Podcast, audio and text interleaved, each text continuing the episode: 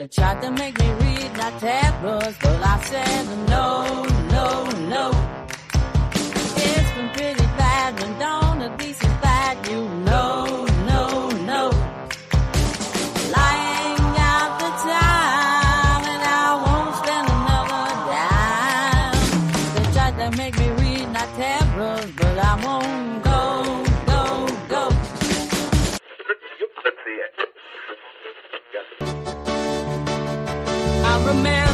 The show was young, being Eric had so much fun.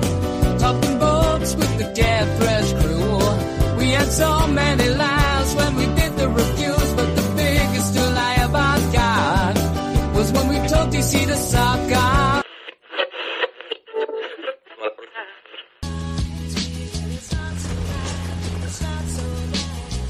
Dear DC, I wrote you, but you still ain't calling. I did my reviews on the roundup, they're there on the bottom. I guess you got mad, the review copies, we ain't got them. There probably was a problem.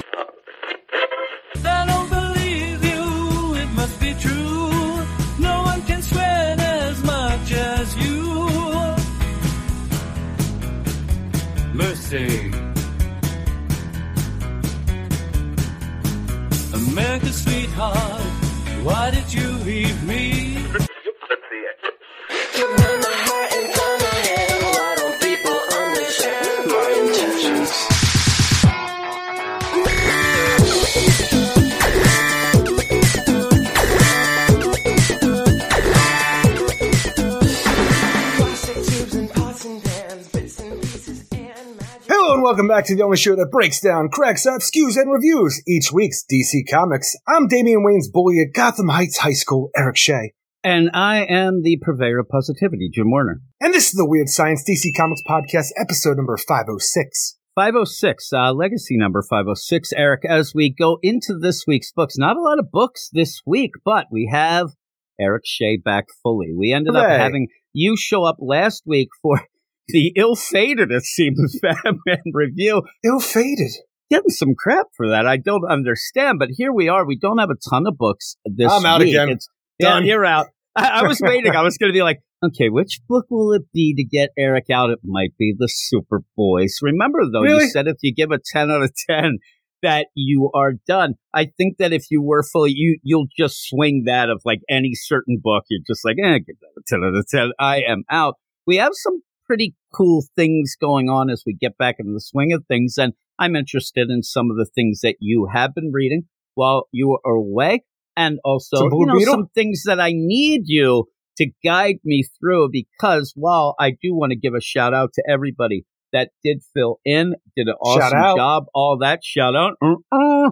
It is uh, an interest to me of like, huh, what does he think of that Superboy book still? I'll never there's tell. there's a bunch of books that when you ended up going away, I had to continue on, and they were I went to prison, didn't I? they were they were straight maybe. They were, I'll, I'll give a theory in a little bit that I actually Oh. haven't brought up yet, but the idea where there are books like a you know Joker, the Man Who Stopped Left, like I I hated that book so much that I actually like cursed you out while we're doing it, and then Oh, I had to do it, and I I did it with Aiden, you know, a shout out there, but I just kept thinking like. That son of a bitch! This this is the book that he likes. But what about the faux Joker, Jim? I'm like, oh my god, I have to do this, the poison. I mean, all those things were like, these aren't Jimmy books. These are Eric. What are Jimmy books? I don't know. Who knows? Well, we're going to be having one in this. It's the Joker One Operation Joker manga. Oh. There you go, a Jimmy book, but you'll never do that, Ow. right? You won't tell. You never do that. You're missing out. A lot of people. Another person this week told me that their favorite book right now is Superman versus Meshi. It's the I don't even know what's a I don't even know what a meshy is. that is food. Eric. He's against It's the food. Superman versus food. a lot of people were calling it Superman versus Meatball, but I said, what? Eric Shea's not in that book. Oh my goodness Aw. gracious. But here we are, episode 506. Before we go on and get into these books, let me remind you to go over to our website, WeirdScienceDCComics.com. Check out written reviews. Also go to the Twitters at Weird Science DC. Check out our YouTube show. Uh, weird, what is that? Weird Science Comics. It's more of a channel, not a show. I thought I was going to get this right. Now, I, I end up where I don't know if people say that I went through this intro easier without you because I, I said at one point I'm always nervous that you're going to make fun of me, so I ended up doing it. But I did say at one point it really is a, a dud when you have to do this intro by yourself and you're Oh, just yeah. like reading stuff, and it's not very fun. Anytime you do stuff by yourself, well, almost everything, Eric. If you know what I No, mean, no, Ah, everything. it's- it's- yeah, everything. It's not as fun. But also go to our Patreon, patreon.com slash weird science, where you can get a bunch of shows. You can get this show in advance, early access each week. One of the big things that me and you do each and every week, and it's the big play. It's the Weird Science Patreon only badass spotlight, Uh-huh. Eric. And it's two books right. picked by the badasses that get fresh crew. Big boot. They ended up picking Wesley Dodds, the Sandman number one, and World's Finest Teen Titans number four. Amazingly enough, not the books I thought they would pick, Eric. I said What last week. think? I think I said uh, Wesley Dodds, Sandman number one, and uh, Batman and Robin. I think Oh. those were so. I got half. I didn't think World's Finest Teen Titans. I mean, who would have thunk that, Eric? That book. It's a darling. I, a couple of people got a hold of me with that one too and said, "Yeah, I kind of agree with you guys. It's it's not that great. It's a book that kind of is in like a weird limbo. I don't know why it exists. And the weird But- part about it is, I just kind of want to spin off where I just deal with Bumblebee and Herald, you know, and their relationship and becoming Yeah, superheroes together. It's the best part of the book. It was. It was the best part of the book, but we talk about that and the Wesley Dodds Sandman as well in an episode that was about an hour and a half long. So if you want to listen to that, you can go over to the Patreon. Again, patreon.com slash weird science. You'll help us out with everything that we do here, but also get a ton of shows, uh, you know, on top of that, like a, a On cherry top. on that A Sunday. on top. right there on the top there. But we'll go right into what we like to call. I'm having problems. What? What I, I don't know. I'm. I just. I keep thinking Are you're you going to nervous? laugh at me. Are you, are you nervous, nervous. It's Am I the first- intimidating you? It's like the first time all over again. It's like this is You the prom or something. Are you getting all sweaty and Will clammy? you go out with me, Eric? I need you to go out with me. Are we? yeah, really. Can you imagine the picture of us at the prom? It's like it'd have to be one of those like double pictures. like you're way up there. Uh, are you going to end up ducking, you or say am I going to get on a bunch of really books big fat guys. Well, that would be cool. That that'd be neat. We end up. We have us there, and you know when they do that superimposed other thing, that's just a whopper. You got- the- You got your ear side. deeply pressed against my navel Yeah. as we hold each other to our slow have my- dance. My, ear pressed against your belt buckle. It's Unchained Melodies playing, Jim. I Oh, love is, it, is that is that our song? I actually was going to do a couple parody song. songs for you. I was going to uh, end up doing uh, "Back in the Saddle" by Aerosmith for you. I thought you'd get all excited for it, but that's another one of those songs. I'm like, yeah, it would just be me singing the song again. Back in I might as- Saturday, yeah, don't do I might that. as well just throw it out there with that. But here, here is the badass roll call, Eric. It's going so smooth. And yeah, you know that I was doing a lot of rapping while you were gone. I'm not going to subject you to that. But Thank here you. is that badasses we have: Stephen Fun Bat time. Mitchell, David Fink, Brian oh, Trevitt, Brian. David Fink ended up redoing his thing, so he's on the top. It just threw me completely off. Trevitt. Trevitt, Dad Nation, yeah, yeah. Eric K, Jeffrey Greek, Zach Walker, The Annihilator, Ted Probst, I Love Punchline Stork, Michael S, Cam, Matt Razor. I have a little news with Matt Razor that I'm going to talk to you Oh. about. Niels T Word, David Fink. So David Fink again. He's doubling it up. Holy moly! I, what? Why is that? That is very on. Stephen Bell, Jason Colby, Sue Forty Two to you and me, Michael G. Ken Howard, Comic Boom, Rocky, Wayne Kerr, Wayne Oh. Kerr. Hi, yeah, yeah, you're back, aren't you? I can tell now you're 100% happened? back. I kept go- Tommy Dreamer every time. He got me depressed.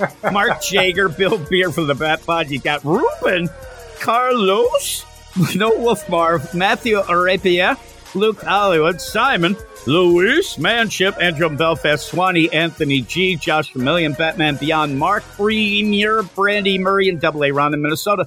I had to rush those people. Forgive me. You and it's didn't weird. have to. I ended up saying that I had news with Matt Razor. It wasn't. It was actually Matthew Rapier who actually got hold of me. Oh. And That's right. Fuck you, Matt Razor.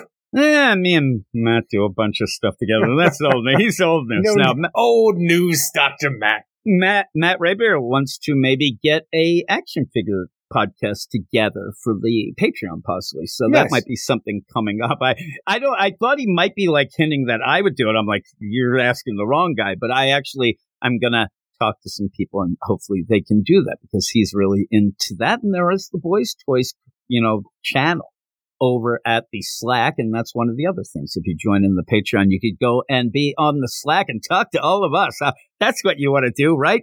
Here's the thing, Eric. This is where I said, you Right. stepped away, right? Uh, we know this. So you step away. And I, I was talking to you at first, desperately just begging you to not step away. But you said, Hey, I need some space. I need some time. And, and this day and age, you can't push people or then you get canceled. So I had to step back there. I'm like, Damn all right. right. Right. So as it went on, you know, weeks are going by, podcasts. So I, I would say to you, Hey, you know, this book's bullshit. This is that. I kept sending you some songs. And suddenly there was a point where you were real nice to me. Like I'm, I'm saying, like I sent you a Real nice song you. And you're like, that is really good.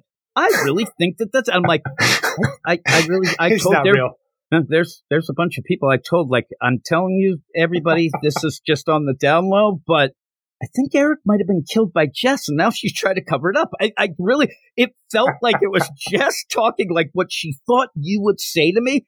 It didn't feel right. Like, and then, okay, well, I'm going to send him something else. And you're like, oh, thanks for sending me that. I'm like, the fuck is this guy? like, what is going on? I'm like, this is all it took. You step away a little, and now you're Mr. Nice Guy. I was liking it. I ended up where I had that, uh, Like the, it. uh, You thought the- there was conspiracies going on while I was dead.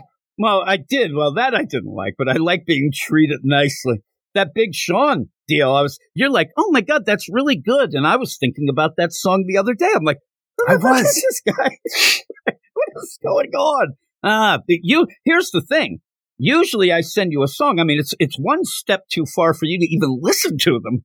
Then yet come back with a nice compliment. Oh, Look, it's hard so sometimes. excited. You send it to me, I have the laptop open, Jess is sitting there and she's watching TV or something. I'm just gotta like listen to some song, especially if I haven't vetted yet, because you could might be saying some horrible shit to her. It's usually most of the time if I'm talking about Jess, it's the idea that you're not marrying her yet, which might cause a conversation with you two. But I I don't rarely, that. I'd rarely say anything about her like really mean. I did do a song this week that I mentioned her. Shout out to See? Lady Jess, and we might hear that by the end of the podcast. So we'll see. But I just wanted to. I thought you were dead. I thought you were gone. I thought that something happened. You were killed. It, it things weren't adding up, especially you being nice. But that is the the intro. Thanks everybody for thanks everybody for listening. We out of here. Bye, Thanks everybody. all of the See you patrons, next all week. of that, and we're going to get into these books. Like you said, we don't have a ton of books this week. Me and Eric are going to be talking a couple, and then Simon is going to show up and drunk ass Luke Hollywood. So we're going to go off to that right about now.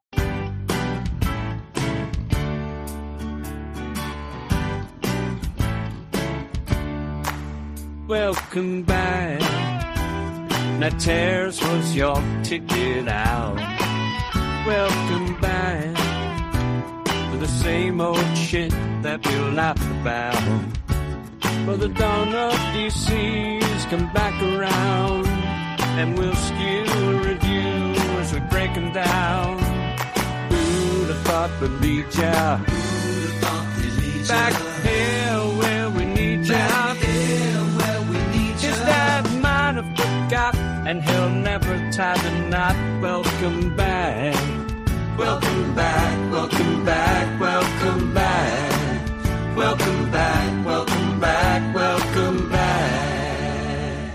Welcome back, Eric. I'm just going to keep every week. I'll just keep playing week, that welcome back. song. Every it's, hey, welcome back, everybody. Here we are. That's funny because yesterday was Friday the 13th, so I had a Friday the 13th marathon, and Friday the 13th Part 6, we have Horshack in the beginning of that movie. And all, Oh. all I could think about was Welcome Back, Kotter. That I just think that I said that because you're you're a sweat hog here. Yeah, I know. Ah, the joke returns. Ah, and Ah. that's basically the only marathon you'll ever be doing. Oh my! I ended up being what, reminded. what marathon are you doing? What are you doing? I don't know a marathon of hate. I ended up where me and Sounds Zach, helpful. me and Zach Walker, we're going to talk a little Avengers yesterday for our Marvel podcast, but he had to head off to a Friday the Thirteenth party where he was dressed up as Jason. And I thought, okay, and I'm sure that there'll be a lot of those at the party, the Friday the 13th party, right? Is, is it a costume party? Because, like, are you going to pick different characters in the franchise? Like, is everybody just going to be a different version of Jason or the same version of Jason? I, I don't know. I think that you just pick characters. Or is Zach you know? just dressing up and it's not a costume party? It might, it might not have been a costume party. I have no idea. Sounds like a move I would do. I would show up as Captain Kirk in a weird roundabout way to get me to Michael Myers you. to then get me to Friday the 13th, but I'd be full out Captain Kirk. I always, the funniest thing ever was the party where me and my buddy Pete went and he ended up having the Spock ears but the yellow shirt on and people were yelling at him and he thought it was funny. it was so funny. I, I thought it was so funny. And then I would say to them, they're like, oh man, don't you know that's messed up? And I'm like, no, no, no, he's Luke Skywalker, not Han Solo. Aw. And then they would think, what is this guy getting involved? He's not clever. I'm like, oh, well. But here we are. Welcome back, Eric. And I hope that me and you can skew and review things as we have done so. in the past because a lot of people did end up mentioning that the fun, the fun factor of an Eric Shea was gone. And I thought, they talking about this fun factor. The guy, it, when we end up really, if you write down the scores, I think that my scores a lot of time are a lot more positive, but suddenly it's, yeah, but you're you not know, fun. it's negative Jimmy.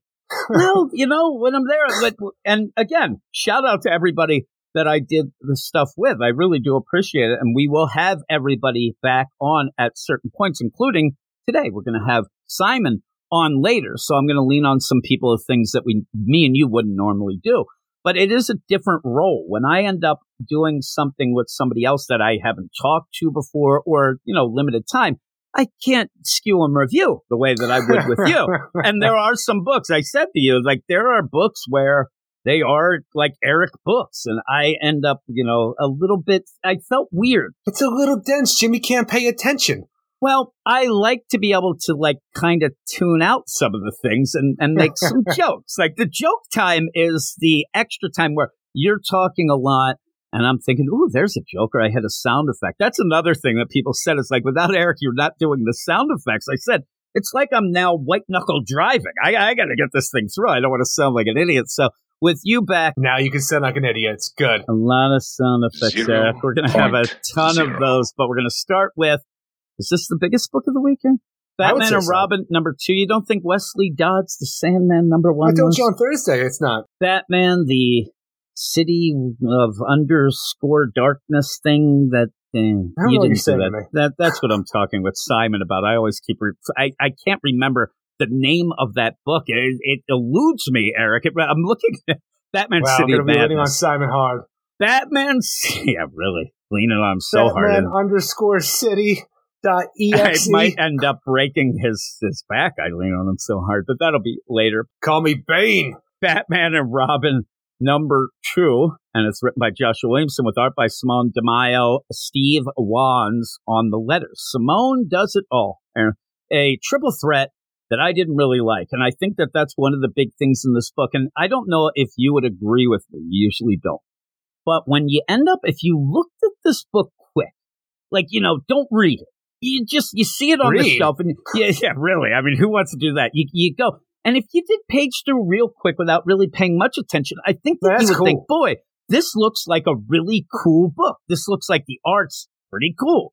When you actually go and have to rely on it, almost like me, not having you around, you, end up not being able to lean on much, and it gets a little disjointed. It's hard to No, see, and some of the big moments, wow moments, end up being things that they don't really play out on the page and get a little bit confusing. Like it looks very dynamic at times, but even the dynamic aspects that you're going for with like we talked about before we even got on, where Batman is falling from the sky with a bunch of ravenous bats swarming him. You and I first looked at it like, dude looks like he's falling through a skylight and glass shards are around him. Yeah, I to me it looks like he's jumping into a church going through the stained glass windows, and when you then look, oh, okay, so you're not That's- getting, it, but it, it looks cool, but again, Yeah. it's that weird play, and I You have to take a step back to really appreciate what's going on here, but when you take that step back, it actually takes you out of the flow of the story that you're progressing. exactly, and I think maybe the angle should take a step back too because it's not really giving you a lot, but we do start out. enough. Yeah, we do. It's the dangle of the angle of the meat of the heat. You end up with years ago, Eric. You have Damian,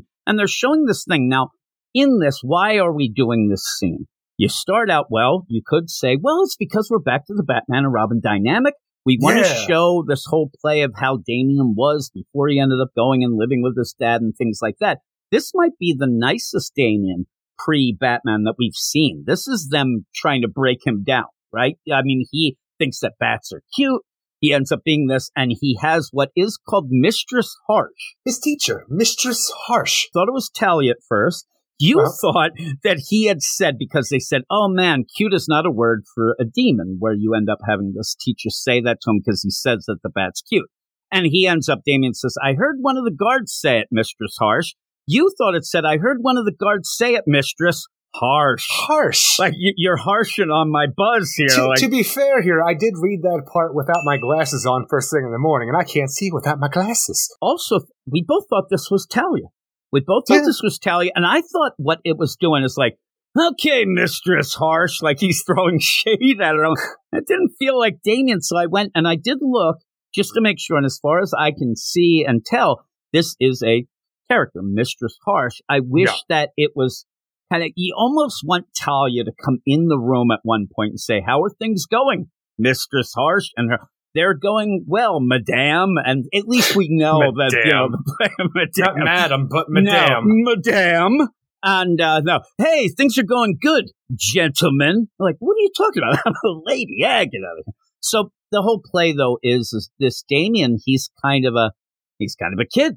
He thinks a that kid. the bat's cute. He's he's given a bat as a present. He thinks it's cute. Now, Mistress Harsh has to tell him you can't be loving things that are cute, especially if you have to meet your father. And what you're going to do once you do meet your father, so I'm going to murder this bat in front of you and put you on the path to be the animal lover that you are in every continuity. Once we had Bat Cow, and it's such a weird Yeah. idea because it's because of this intro scene where this cute bat is murdered right in front of a young Damian. That later on, when his father is being swarmed by a I don't know what, what do you call a pack of freaking bats? A murder gaggle? swarm, I don't- a I don't gaggle. I don't know, but a pack of bats, ravenous A bats. murder? and everything. He's like, I could throw this flashbang and I'll be able to blind him. No, father, because you could hurt some of them too. You know what? You're right, Dave. I'm like, please, we are in a dire situation. People are getting kidnapped.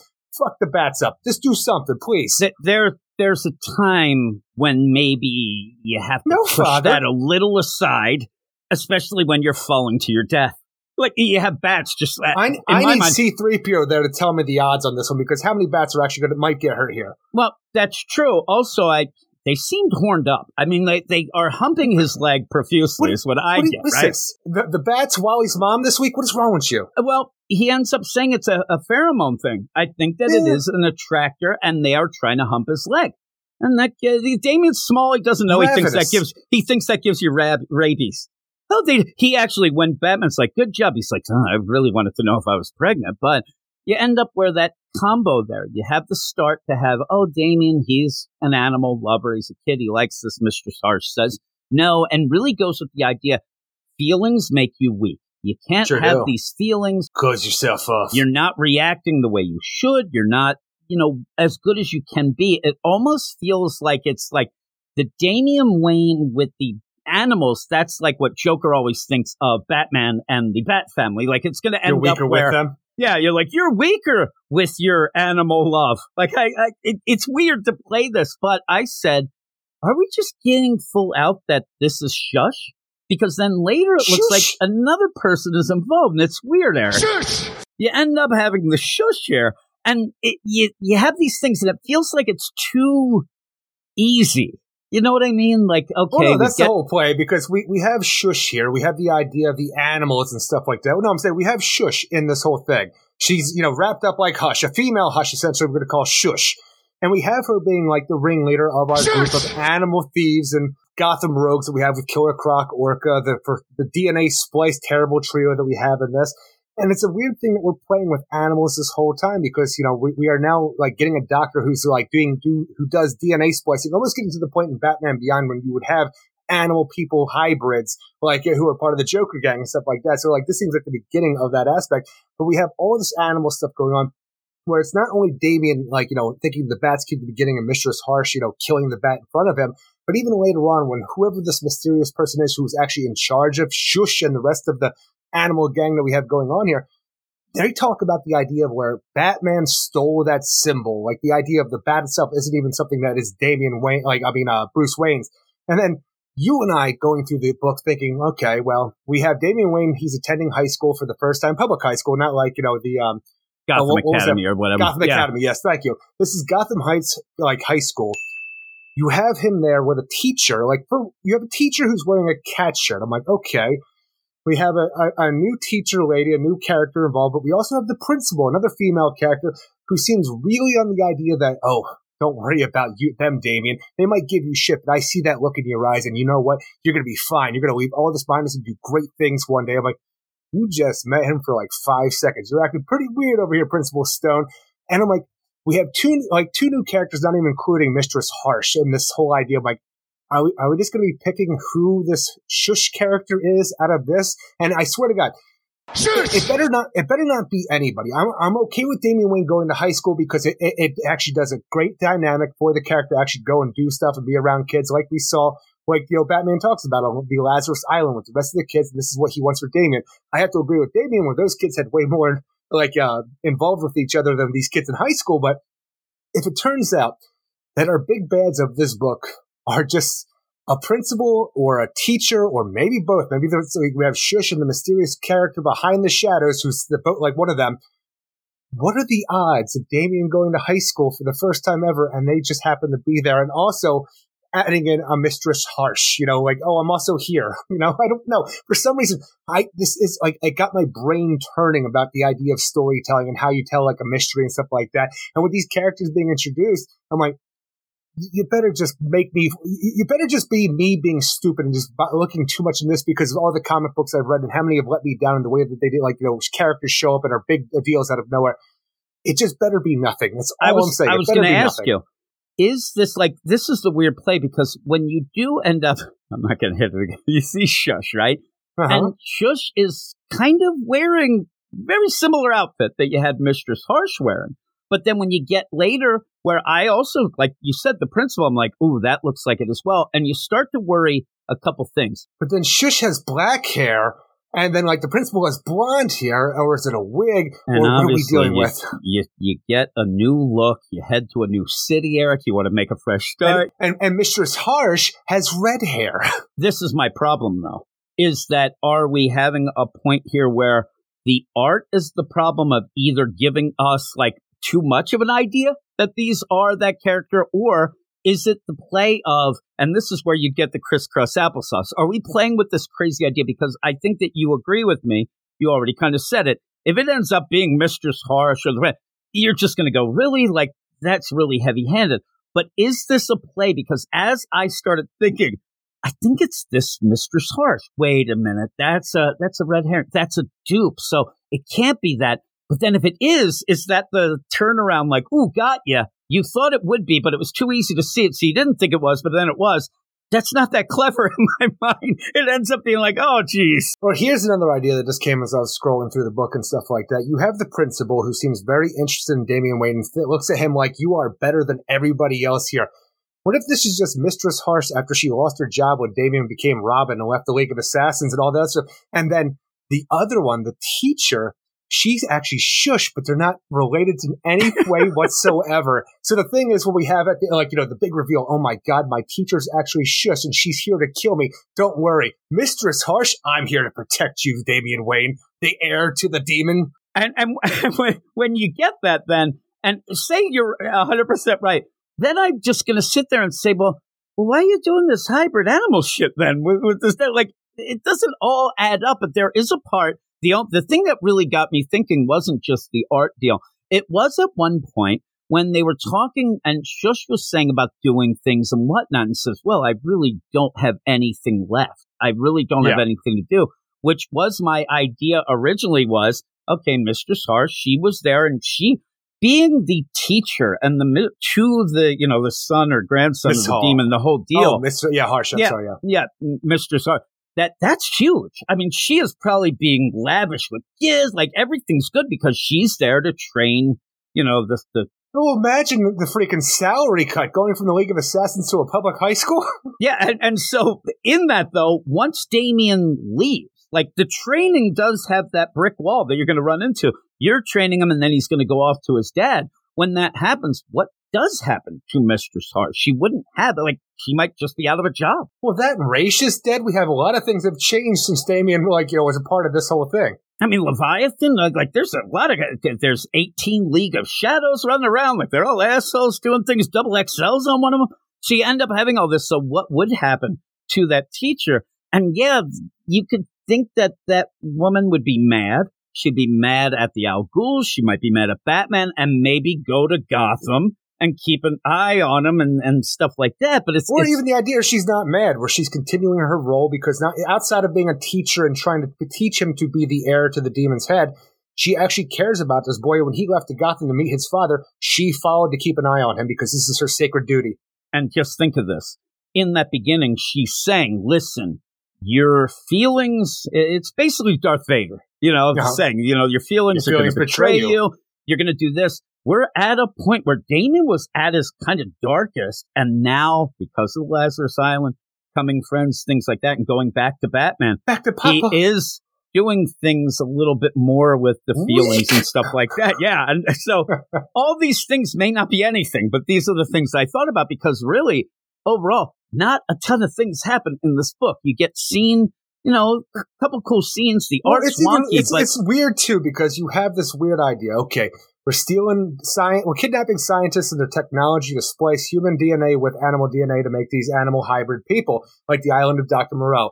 We have our gang that's all like this because we, we have to trademark and copyright everything we do. Everything has to be a brand. So here's Killer Croc, here's Orca, and here's the now animal headed terrible trio. And I look at these, and I'm like, right, it's kind of weird, but I dig it. I understand. But then when you think about what happened last issue, where the White Rabbit kidnapped a Ze- uh, kidnapped, stole a Zeppelin, I'm like, she's just a woman in panties and a rabbit ears. How do you get her into the gang? Did you Well, run out of know, animal villains? she still ends up kind of playing the role there, but she doesn't want to go the extra Like, step. Copperhead? I mean, I, I just thought of Orca and Killer Croc are like, this doesn't really do much, but we're already there. like, really? Like, we're already there. We don't need. So you, you have this. Plus, I'm telling you, Killer Croc in this, i i- he's barely recognizable with that thin. Like, So he's still good. So smooth. He's all smooth there. That usually sucks there. But when you start off, you have Batman getting attacked by those, you know, by the bats. Ravenous bats. And like you said, he ends up and he's like, "Oh my god, I'm going to use a flashbang that'll get them away." And Damian, like, Damian is so like I we give Joshua Williamson a lot of credit for his portrayal of Damian, especially Oh, yeah, in that a lot Lazarus lighthearted Planet, that. Robindale. And uh, in this though, I'm like, that's a little bit too much with the idea of flashbang. Well, that could hurt them, Father, as they're plummeting to their deaths, being chased dying, by son. being chased by, you know, a bunch of bats. And luckily, just luckily, Batman pulls out what I like to call it, he should call it the Scarborough Fair Bomb. The Scarborough Fair Bomb. Just think of the song. It, it makes sense, Eric. Rosemary and Time, and things like that. I'm like, how, how much room does he have on his belt? The you know what I mean? Like, when did he think at this point, like, okay, I can get this, this, and this, but I'm going to get this anti bat bomb thing? It- it- it's very odd. is, Jim, I've been praising the idea of the Bat God in every other book. I say every other, pretty much just Batman, Chip Zdarsky's Batman, but him pulling out this anti-bat repellent that's just a mixture of shit his mother used to put in the manor to keep the bats up. That's some Bat God shit right there. Boy's always prepared. It has eucalyptus, cinnamon, rosemary, and thyme. It's the Scarborough Fair. But when Damian's impressed by this, you know, and that's fine. The thing, though, then by the end, I was thinking, you know, we have really, we have Shark 2 in this, but he's a real, we're going to get that shark repellent. It's going to be a joke because now he's a real shark. It's going to drive me nuts. But we end up having that scene. It's just, Well, oh, I used Shark this 2. Are you going with the idea that this is the actual the second shark from because his brother got killed in the Batgirl series, or it was the Batgirl Nightwing? But but or is it a new terrible trio that now has decided, hey, let's uh let's do some animal hybrid splicing and call ourselves the terrible trio? it feels like it's the original and they're stepping up there. You know what's funny too? Because Or when is it that, that they Gotham were already Academy animal ones? hybrids? Remember that one, the Gotham Oh, Academy? yeah. There was one too.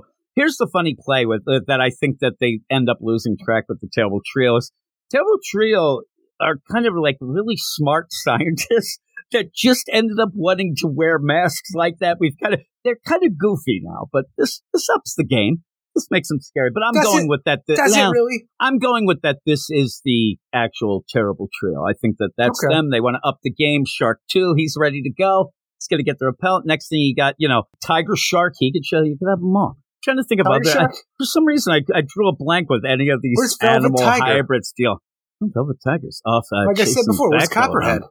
Yeah, Copperhead. There's a bunch of ones we could have. We'll throw some Spider-Man villains in there. Again, though, it's a weird group. When we had this, the whole play of this book, by the end, I just sit there. I'm like, what's real? Like, it's not confusing in the part where it's like a mind bender. It's more of the idea of like, what are they doing? Why are they doing this? And what's the end game for this? I guess we'll have to wait and see. But It feels like it's being really played out for what we're doing here because we have our villains of the story and we have a mysterious villain who's in head of, who's in charge of it all. And they're doing something to some degree that's not really being presented at this point because we're going to split the story in half because we also have to deal with Damian Wayne being a real boy. And it's fine because it's a Batman and Robin book, and I want to have Oh, Damian yeah, Wayne and fine. Bruce Wayne co co-inhabiting and doing more like you know stuff around Gotham stuff, like stuff with Dick or like you know Tim would do. I enjoy that a lot. It's just that it's kind of like you have this big new like villain. And I want to say big new villain, even though it's just a, a female hush essentially. With shush.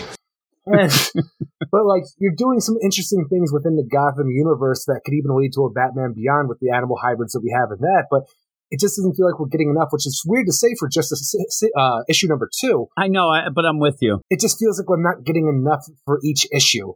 You you end up here, and there's a couple things that happen. First off, Joshua Williamson at one point on Twitter was talking about how what happens to Batman. Oh, wait do you see what happens to Batman at the beginning of this Batman and Robin series.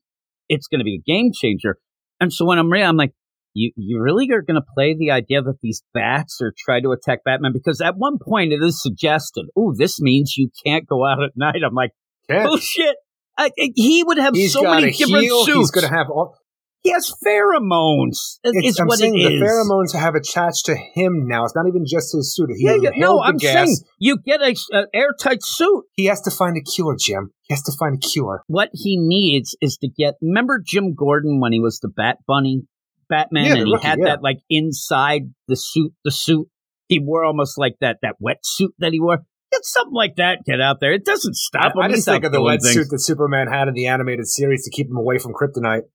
Yeah, like that. But you know, do or you know, have like a little sonar. Beep beep beep. It's doing something. It, it, no, you're not wrong feels- though. The thing is, it feels keeping silly. Batman out of the game so you can focus more on Damian Wayne, even though Batman's still out there doing stuff, even though he's not supposed to be doing.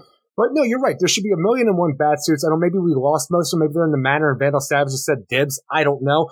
Maybe he just doesn't have the resources he needs to actually get those extra suits out there. But remember, like this is where, and again, we're going to talk about a lot of other things here, but this is kind of taking place during Gotham, where that feels Yeah. weird. It doesn't really feel, and I could, I could just push that aside. Some people can't. Some people are upset about it. But you do mention when Damian goes to school, you know, he has some class finally. He goes to school, and they go, "Oh, there's Damian Wayne." Rich Wayne's son. Oh, didn't you hear? He is broke joke, Wayne Ah, that that is something that is getting me so irritated because we have said this all along. Batman always has the right amount of money for whatever story's being told. If you need to have Damian getting shade because they're poor, you're poor. If he needs to have the guy, the guy's a multi-millionaire still, and he's a broke joke. I'm like, what am I? Fuck. bro- yeah, and still, that seemed like that could have played out in a Gotham Academy. You go with Yeah. Damian going in, and it's like, oh, we heard about your daddy, that, that. Not public school. I mean, he is still the richest motherfucker in that school. And he walks in, and you have the Shay guy. I, I actually, I'm telling you, I read this, and this kid who's the bully who's going to make fun of Mr. Damian. Shea. Uh, I actually thought, I think, at first I thought, ah, that's funny. It'd be funny if it's Eric. The more I read it, I'm like, I think it is because he's even criticizing a comic that Damian made in here like an asshole. So I'm like, it's Eric. It's 100%. It made me giggle. But even then, he's like, Damian has this. The weird play is he says, oh, what? You're making old fan fiction about yourself, weirdo. I'm like, I don't know that that's that weird because he's like, oh, this is my super. Yeah, I don't know. It's kind of funny, but the, this kid's a good looking guy. I'll tell you that. So that's why I I, think it it's might funny that be Damian Damian Wayne goes into public school and first thing he does is pull out his notebook of his own personal manga series with about Damian Wayne. I'm like, don't do that, man. Don't do that. You just keep that to yourself. Maybe leave that at home. You don't need to do it. Just scope out the scenery right now. And then it maybe it all works out though, because while this guy, Mr. Shea, is making fun of him, he has this whole vision about beating the crap out of him and the rest of the students. The principal Stone comes in, and I have to imagine it's because Damian's so cool that he's wearing shades in class that she realizes, holy shit, your future is so bright you gotta wear shades. Don't worry about these assholes. You'll do fine. It's Damian wears sunglasses in school. Uh, they end up where Yeah. uh, the funny play is.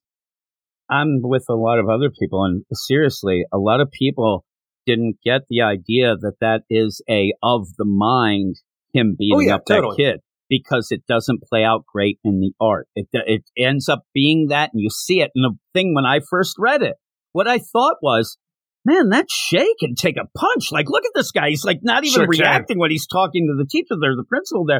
I'm like, holy crap. But yeah, that's another part of the art that I thought was a little off, that didn't really give you a really good idea of how the scene was progressing. And with that, but he does leave the school as if he's not coming back. And I, Totally. I don't know how that's going to play out. I hope that this isn't just Joshua Williamson saying, well, we tried. Look, I I get it too. If I used to go into school if I had a bad first period. I'm like, I'm out. Yeah, like you go in and you have your, your gray cords and your Brag and Dragon shirt. That first day, you're like, the girls are going to love me. They start making funny and then you pee your pants. But that never happened. I didn't have those clothes. Oh, I, I wasn't talking about you. So you end up at this reminds me of, and if it keeps going like this, I will be so. Actually, I'll laugh. Remember Jon going to college? Jon Kent, like it was so good. He Finn pulled Connors? up. Finn Connors. He came. It was funny. He pulled up in his Zoolander Jeep. Hey, boys! like all of a sudden, and then he left because they all knew it was him. And actually, didn't he? He didn't even drive away. He picked up the the Jeep and flew away. away, with it, yeah. right? So ridiculous. Well, Uh, I can't go to this college anymore. yeah, so I was saying, yeah, really, it's what they did was looked at his transcripts and realized he never got past the sixth grade. Well, that's the thing is, I even imagine too because he he should be the same age, but the way he came into school like that, it was almost like when Adam Sandler first showed up to high school, and they all thought he was a joke. He's an old guy. Yeah, to me, in this, it's kind of a like you always go that one of the things that you will talk about a lot is like, how did Clark Kent go and get any job? He doesn't have the ideal that No social security number. I'm thinking that the idea here is like, what do you have now? Batman finagle stuff and whatever for Damian, but what is on the record for Damian where he went to school and Oh, that things like that? matter. That's a bad bad thing. I would have loved the idea though that Batman ends up setting it up that Damian's like in the slow clip. the idea that he's trying so hard to not reveal the things and whatnot, but you end up having a play too. And here's the other thing that made me like this Shay guy. He ends up like almost like a reverse Eric Shay because he's like, oh man, his dad. He was out there nailing all the brooks. It's like he's talking about your dad now. it's so close. And he says, ah, he's doing this. He doesn't have the money. But then Damian leaves. I'm projecting. He just leaves in the first place. But you do get that play with the principal and that whole play of the teacher. You know, hey, you're going to be big, and the teacher says you're going to be great things. They're going to forget about it. And that is a weird play. That feels very much like somebody who, you know, has this, not even just And when, best and interest. when I look at Miss Hall, who's actually his first period teacher, I, I I look at Shush. and I see that Shush has black hair that's sticking out, even like you know black eyebrows, a lot like Miss Hall has here. But she's even working with all these animals, and there's something like you know deeply connected to animals for that character Shush. This teacher's wearing a cat sweater shirt, so I'm like, is it on the nose or it's just me speculating? But even then, it's like a cat sweater. And then when she looks out to see what's going on, there's birds like every time. These things is like animals everywhere. And so all of that goes, and it's like, I don't know if it's a swerve, but I think the art is throwing us off as well because all the faces look alike. If you look down the thing and some of the clothes, but Damian ends up Cancel. leaving and the, they're going to go check out uh, some things. He's actually on the case here. He leaves, and Batman is out as well. And it's that whole play. You should be resting. You should be in school. Well, we wanted to come here and see well, what we have White Rabbit lead was because up. White Rabbit, she knew what was going on with the plan. We have to get to her to question her to find out what the big bad is behind everything that's happening right now. But they're too late, Jim, because Shush and the rest of her terrible trio and band of animal assholes. I'm trying to think of a good alliteration there, and I couldn't, but they have already gotten White Rabbit, so that's where we end our issue. I was gonna say something with like uh the feral feral five. Can we add? Feral we could have Five, yeah. Parker there. We could get you know just get five people and call it that. Well, you have five outside of uh, Shush. Shush don't count. She ain't an animal. Okay, I was gonna say just, but you don't know. She's maybe that's why she has And all the bandages, right?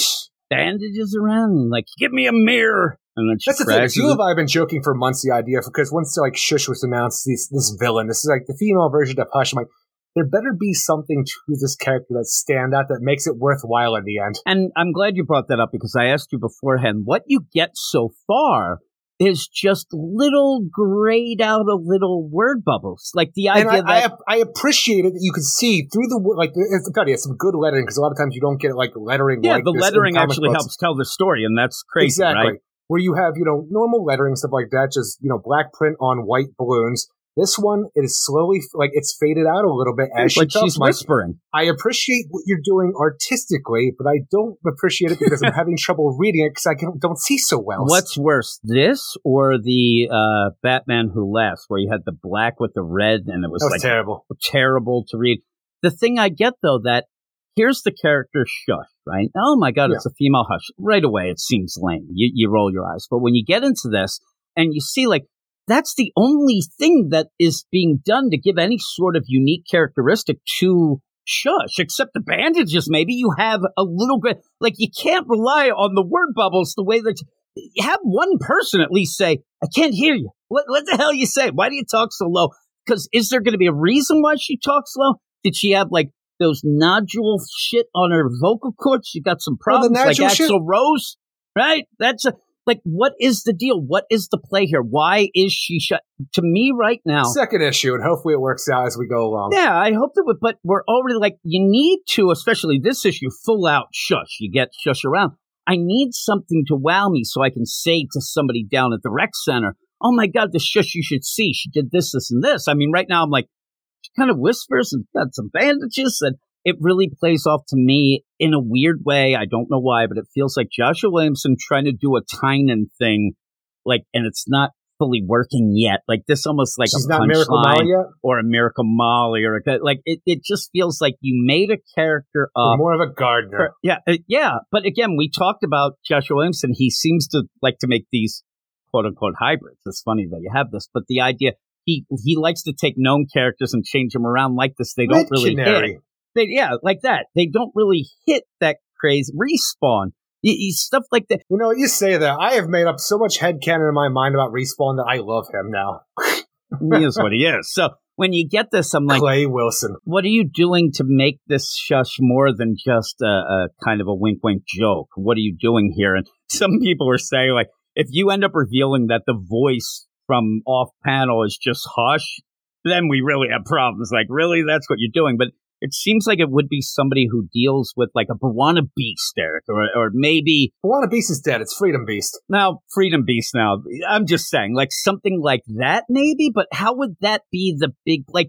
It has to make more sense than it just being somebody who likes animals. Like if we end up, oh, it's that. It has to be something. And and I, the thing is, we say that too because the, uh, we don't know that Shush is acting on her own intentions. There's a mysterious figure who's behind the shadows who this well, that's what I'm saying. That's, that's Freedom Beast there. Shush might have nothing like she's No. just being paid. When I was saying it, I mean that that shadowy figure can't just be, oh, that's you know somebody who likes. It has to make sense of what they're doing and why they're doing this and how this connects in. And then Shush, I think, is just kind of there along with the plan because Oh, you know what's weird too to because I couldn't remember because I wasn't doing the podcast when we you did uh, Batman and Robin number one, so I went back and reread that before I read this one. And in that, Man Bat was a part of that crew. He seems like kind of weirdly weirdly absent now in this whole He's thing. And I sat there mentioned in it. He should be dead though. Yeah, he should be. And he's mentioned here, but he's gone. I I even go with this idea of this doctor, like the idea of getting the setup of stealing the Zeppelin to get the genetics that like it's it's a little wacky to start. And I think that it's fun enough, but it feels like it should be more fun. What we're getting in at the end, you're not really getting enough to grab onto that I can say to somebody like the elevator pitch two issues in of this is what's happened and you oh no, should I don't read the it. yet.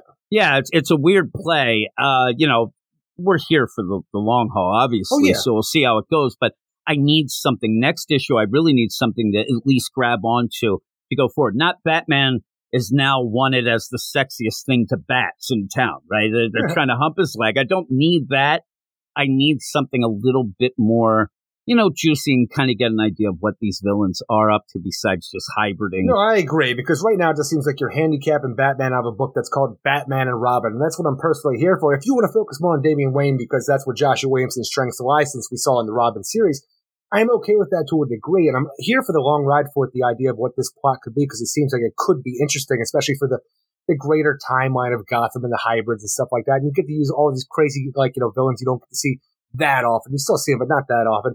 There's still a lot of good stuff here. The art's good overall. It's just confusing at times. I still like this issue. I, I Oh, so actually do I. did like it, but it's I just, just I'm- look at this and I feel like there's something missing. you know, here's another, another funny.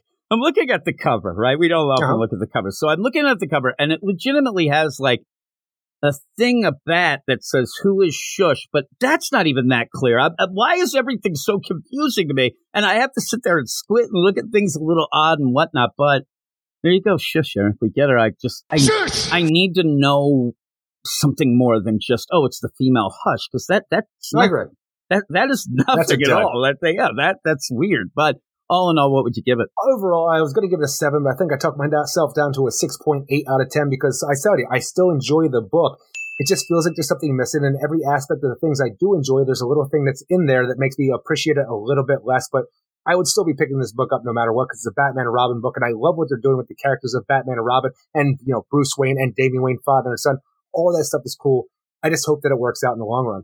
Yeah, me and you, we are fans of the Batman Robin books, and I'm giving it a seven. I'm still, I think I was a seven five, and I kind of went down to the seven myself, but I'm still positive about it. I just, I want to know something concrete that I can grab on and say, okay, now I see. That's cool. Oh, there Let's it go is. with it. And we, we do like the idea It's like looking at a magic eye picture. exactly. And Terrible Trio is something that we kind of, it's kind of our little giggly thing going. And yeah, it's you, goofy. It's fun. You do like their we talked about it. And some people had mentioned that at points we had mentioned in the past that in the Mairghread Scott batgirl book they seem to be real animals as well. But even then the reason why you liked that was because you said that they're usually goofy trio that you're upping the ante. You- i looked at the review for that and it's like something like batgirl 35 somewhere around there Mhm. something where, but you ended up saying that you really like that because it makes the terrible trio actually terrible and scary, and that's what you could get from here as well. more of a threat, just like I said, it ups the ante of the characters for the goofiness that came before.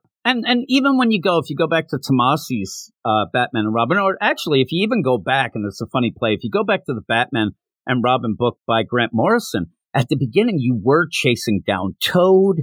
You were Oh, doing yeah. a lot of weird, like hybrid things like that. So it's kind of like almost like a wink, wink to that as well. So I think that's pretty cool. Doesn't have that full flavor Pig that that did, but yeah, Grant Morrison did like his animal villains. Yes, he did. So yeah, it's it's kind of maybe even a little homage a bit to the start here, but I I did like it enough. Seven. You know what? That's actually a good thing to point out because I never even thought about that. But you know, it really does feel like a callback to that, you know, Grant Morrison Batman and Robin run.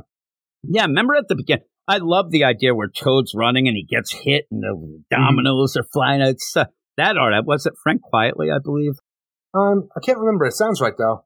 Was I love. I really like that book. I know that you're not a big Grant Morrison fan. My man Gray has uh, ended up making me more of a fan. I had to get over a couple hoops and hurdles to get there, but I did like that Batman. well, that's the book. thing. It's like Grant Morrison used to get really goofy with a lot. I say used to. He gets a, really goofy a lot of times with what he wants to do with incorporating Silver Age stuff into modern continuity and trying to make it work and thinking uh, like about things. And I want to say outside of the box, but like seven sides outside the box. If that makes any sense to you, because I just got done like you know two days ago rereading like um Batman: The Return of Bruce Wayne, and I told you about this. And I, oh, how'd you like it? I'm like, well, I'm gonna reread it again, and I'll give you my answer then because, god damn it, Frank Grant Morrison me up something bad at the end there.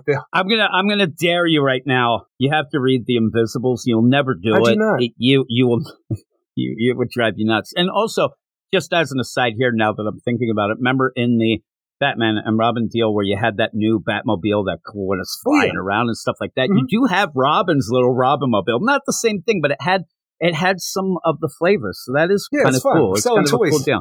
Yeah, that's what we do. But uh, what are we talking about next? Green Lantern number four, written by Jeremy Adams, art by Xermanico, Romulo Fajardo Jr., and Dave Sharpe.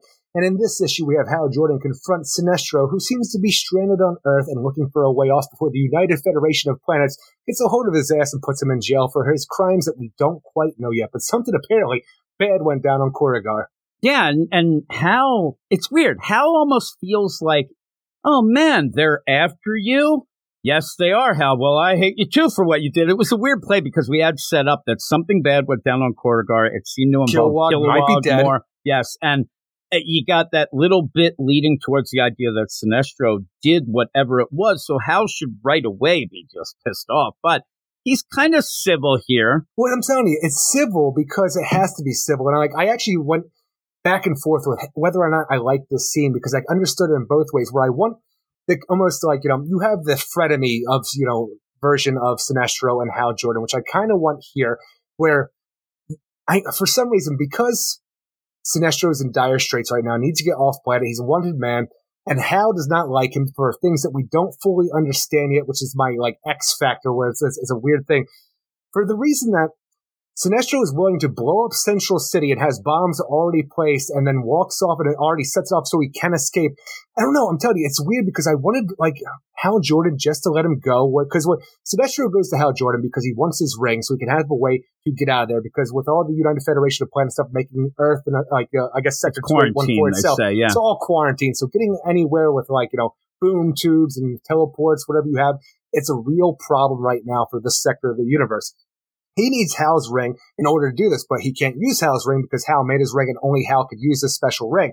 And it's just, all right, I guess I can't get, uh, get off this planet using your help, but, um, I was going to threaten you to blow up your city if you didn't help me. But you know what? Now that you tried to help me and it didn't work, I'm going to blow up your city so I can walk away slowly. And that's the weird thing is Sinestro says this and then says, I'm going to have to make a distraction.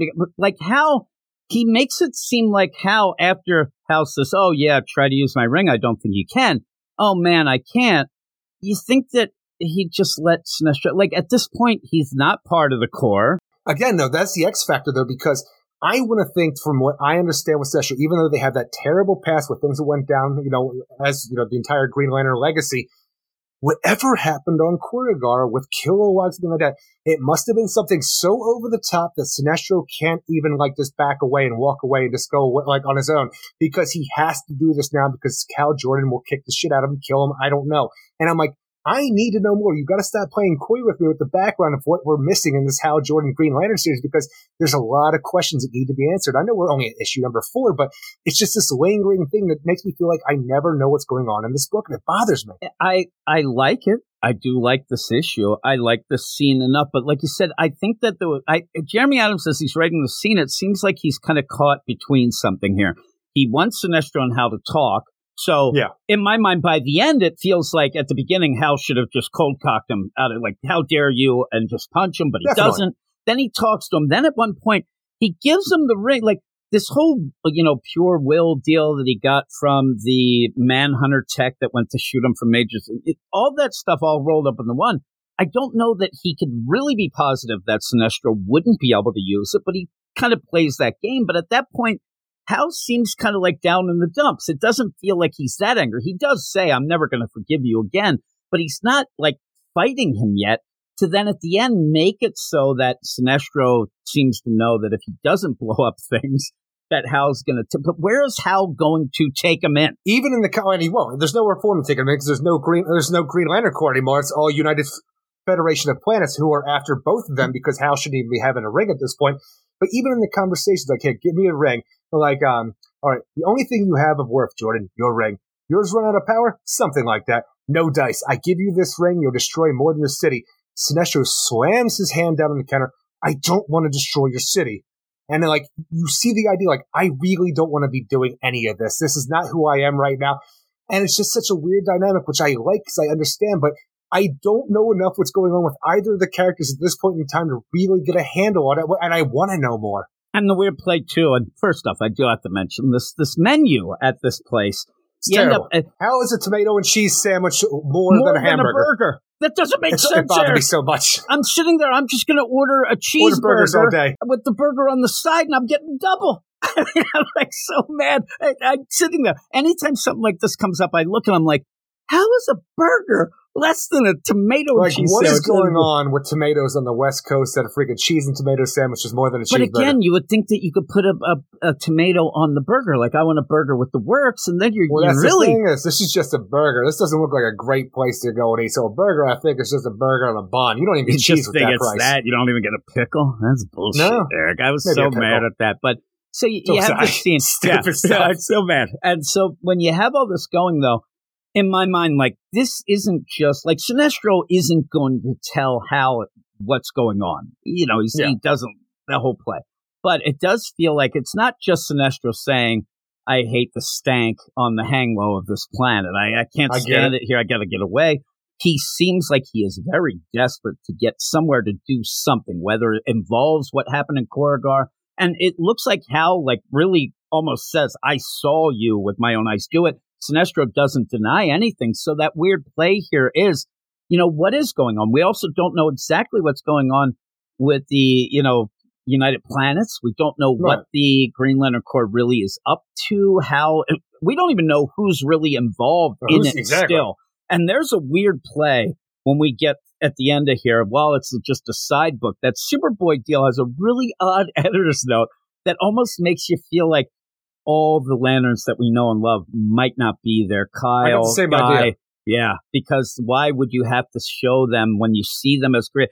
They say the United Planets, all that, but it says this takes place before this. I think they're all purged. So with that, how? Oh God. I think that the well, I, wow. they got him in a cell, just like Public Enemy. You end up where it, the play too. I like where Hal this ring isn't going to set off any alarms, I don't think, because it isn't quite a ring. Exactly. And I think that this scene also is Jeremy Adams trying to let people really know that. Say, because he's like, this isn't a lantern ring. So when he, when Sinestro says, oh, they're going to come for you, they're not. Hal's just there. He has this. Not like what happened in the John Stewart deal, the War Journal, because that's still pinging off the deal. This is kind of its own thing. But what are we getting at and how are we going to play this out? And I do want to mention too, at one point when we talked about the first issue, and we said about how trying to get out, you know, he's going to go into space, and the ring ran out of charge. That might have right. also been something Maybe. of a, a safeguard that the exactly. the United Planets have, and somebody did point that out. I wish I could remember who. Makes sense that maybe they do have something, so he can't leave. But you have Sinestro, and I do like, you know, the tie-ins. Jeremy Adams says, go get your Legion of Doom assholes. You can boom to all, and it seems at this point that you can't even do that. Like, that seems too big to go with. The idea of boom tubes and things like that can't work. But Sinestro's desperate. And then he ends up in to set up the issue. Which is, setting the bombs it's, it's, such a disappointing because I just want an issue for some reason for what we got here with Hal Jordan and Sinestro sitting at a diner talking things out so we get an understanding of what we're dealing with in this new Green Lantern series because Sinestro, or whatever situation he's in right now, feels that he needs to set off these multiple bombs that he has from this alien tech so he can walk away. Well, Hal Jordan calls him Barry Allen the Flash to help him find these bombs and take it out. And you have different constructs and like flat. You got Brave and the Bold stuff going on. It's always going to be a fan fra- a fan favorite when you have this stuff. But it really just here's your action portion of the book. And I'm like, I, I really want more story. I, I look, I'm happy with Barry and Hal, like you know, coming back together, doing Brave and the Bold stuff because Barry Allen and uh, like Hal Jordan are great characters, like especially together. And it's fun seeing it but you're just depriving me of story, it feels like, and it's pissing me off. And not even that, because you even have the people, the, the alien people that Sinestro threatened in order to get the tech that he has right now. Even when he went and like did stuff with like a, a Ferris aircraft in the previous issue. When you have this going on, what are their roles on top of everything else that's going on? Because it seems like they were just doing their shit covertly, not doing anything. And all of a sudden we have major disaster with new alien tech creating whirlwinds in Los Angeles. I'm like, yeah, he's stepping it up now. Is this a part of that? Like, are they doing their own thing? Is this a, a Sinestro thing just being a, a ruse so he could take off a, a Ferris aircraft? That, so, like, I don't know enough about the book right now. And right now, it's like, it's almost like a, a sleight of hand. Like, okay, everybody, like, even the idea, it seems like a sleight of hand, which Sinestro is doing in order to get off planet with that major disaster, those aliens and the alien tech, and even the bombs here. But is it Jeremy Adams doing this sleight of hand where we're not getting the full story, but we're just getting this like, hey, the brave and the bold stuff, huh? Cool, huh? Here, here's the here's the crazy play here because Sinestro does end up. He's like, hey, I. Is that a pointy construct under the table? You happen to see me there, big boy. And he's like, Oh, I love that it's this huge sword. Like, please be a little more subtle, Hal. But when he does pull out that trigger, he says, uh, You know, Zoldamon transmitter. I have friends that traffic these sort of things. And that ends up kind of being you know, something that you ended up having major disaster already doing in the first issue. And then this, there's that alien tech deal. I actually thought at one point that what we were getting in this book was, unfortunately, we had the quarantine, almost like you get the idea of the Berlin Wall going up. Sinestro and Hal end up being on Earth together.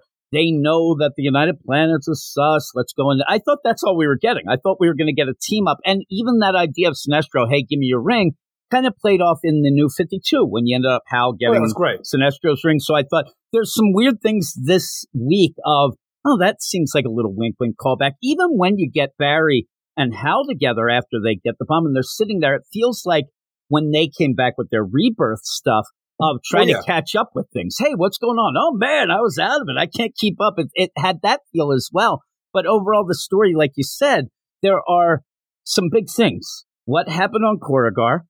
Did Kilowog, you know, what's up with that? United Federation of Planets, the rest of the Green Lantern Corps. we haven't seen the Green Lantern Corps itself. What is the Corps actually doing? Who is involved? Guardians are just gone. What's playing? Yeah, the Guardians are gone, and a lot of that stuff is the carryover from the Geoffrey Thorne stuff. But even so, I just I want to see like if Hal, because Hal quit. Hal said, "Screw you," went back to Earth because he didn't like what he saw.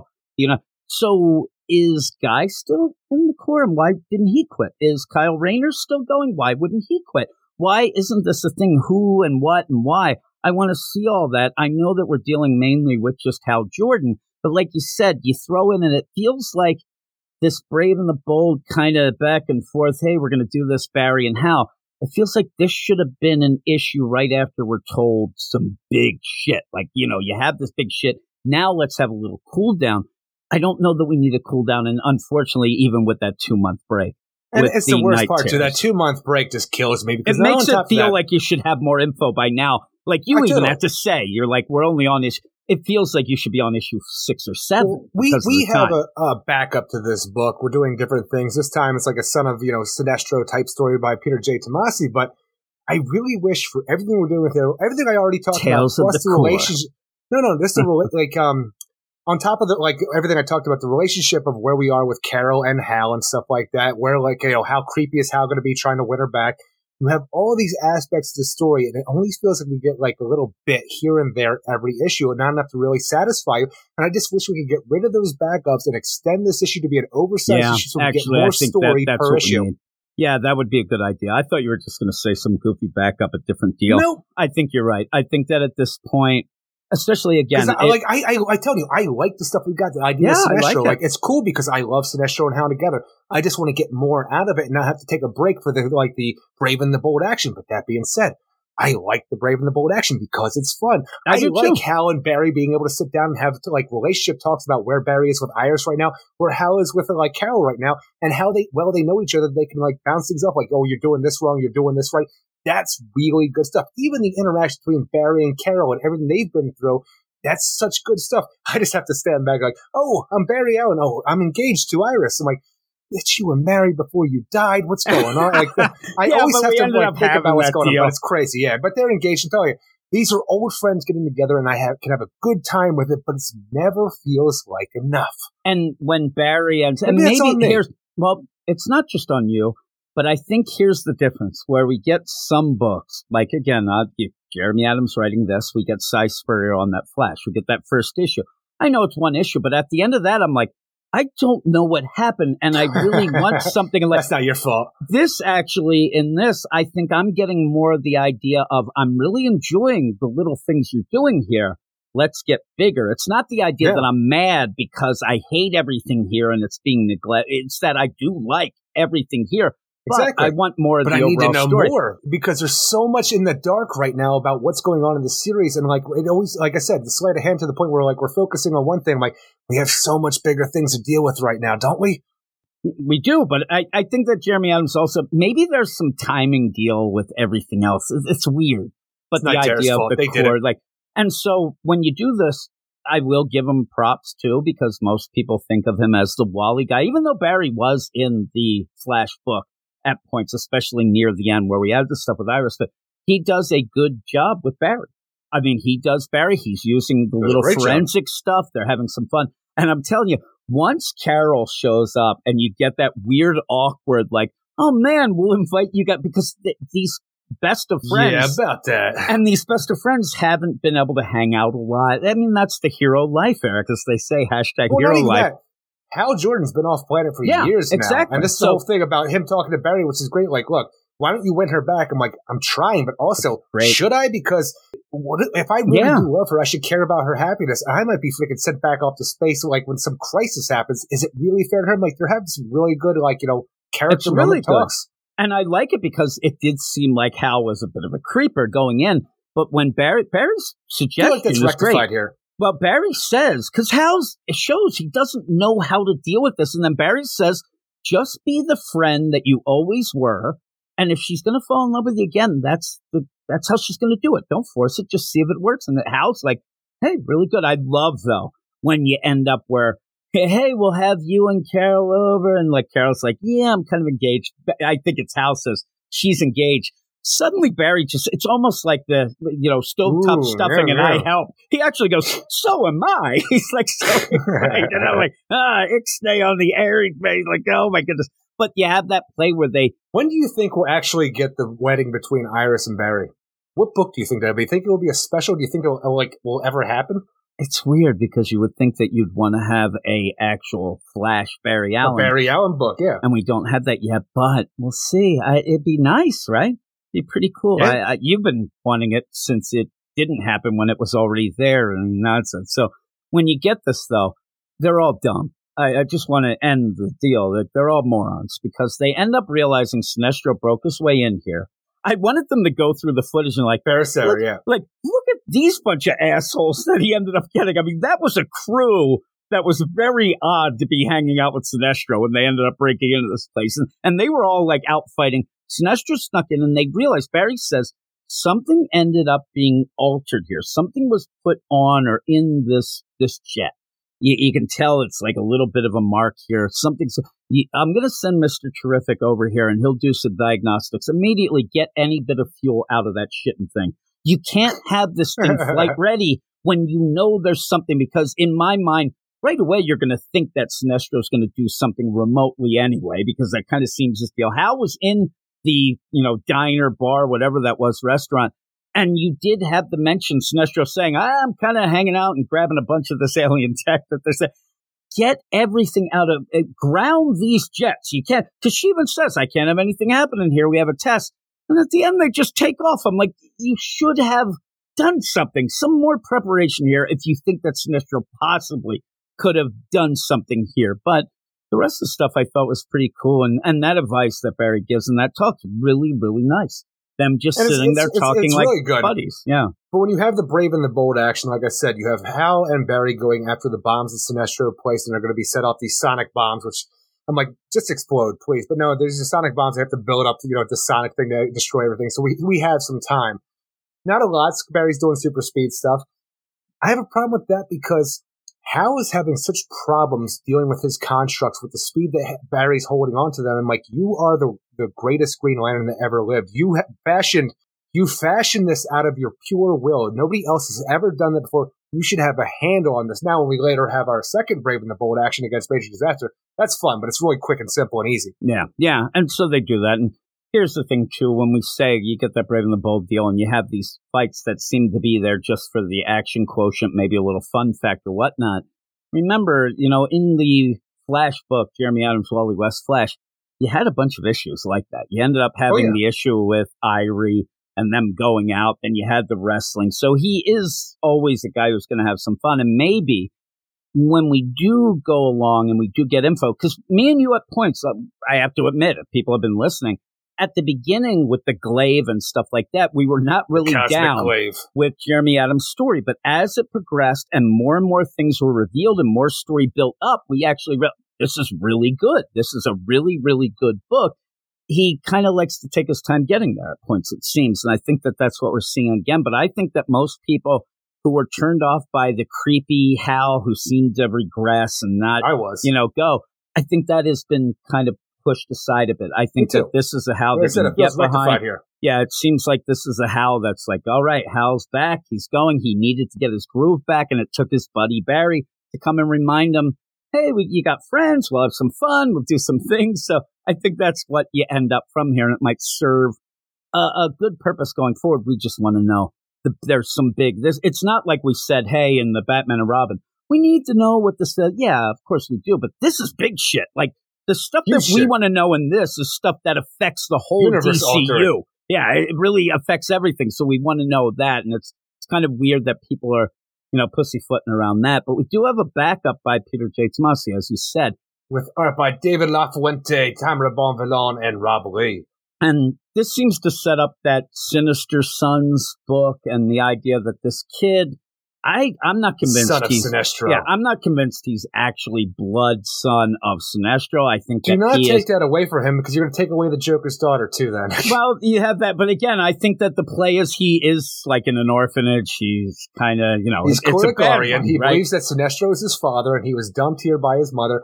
And it's a pseudo orphanage where the thing is, it feels more like, hey, I'm a street kid, and this guy took me in, and he'll let me stay here at the rest of the orphans as long as we steal shit for him. Yeah, that's what it is. And, and when, but you want to think that you're better than that. You sit there and think of grand things as an orphan. Oh my, you know, Oh, every yeah. orphan's like, I'm the, the Queen of England, like that sort of thing. Or I'm even the when Queen you of have, England. yeah, like me, I'm there and I don't like my mom and dad. I'm like, oh, I must have been left here I'm the Queen of England, Eric. Oh my God, I am Nefertiti. weird I am. ideas. Right, so I'm prancing No, around. but I get you the idea that you want, like, you're expecting more, like, you know, the reason that my father never came back from me because he's this great, important guy. He's Sinestro, the leader of Korugar, like this, the greatest Green Lantern that ever lived, the greatest Sinestro Corps member that ever lived. He has a corps that's named after him. And you know what? I have to do my father proud for when he gets back. So I'm going to create a technological yellow brass knuckle Brass thing. knuckles, fear knuckles. He's got, Yeah. and uh, okay. And then he's like, well, I want to look like him. And he gets this little marker out of Love it. Gave himself a little Sinestro, like Yeah, mustache. it's pretty yeah. cool. Uh, it, that's you say that you could go into a barber and say I want the Sinestro. They would they, they'd be able to work that out.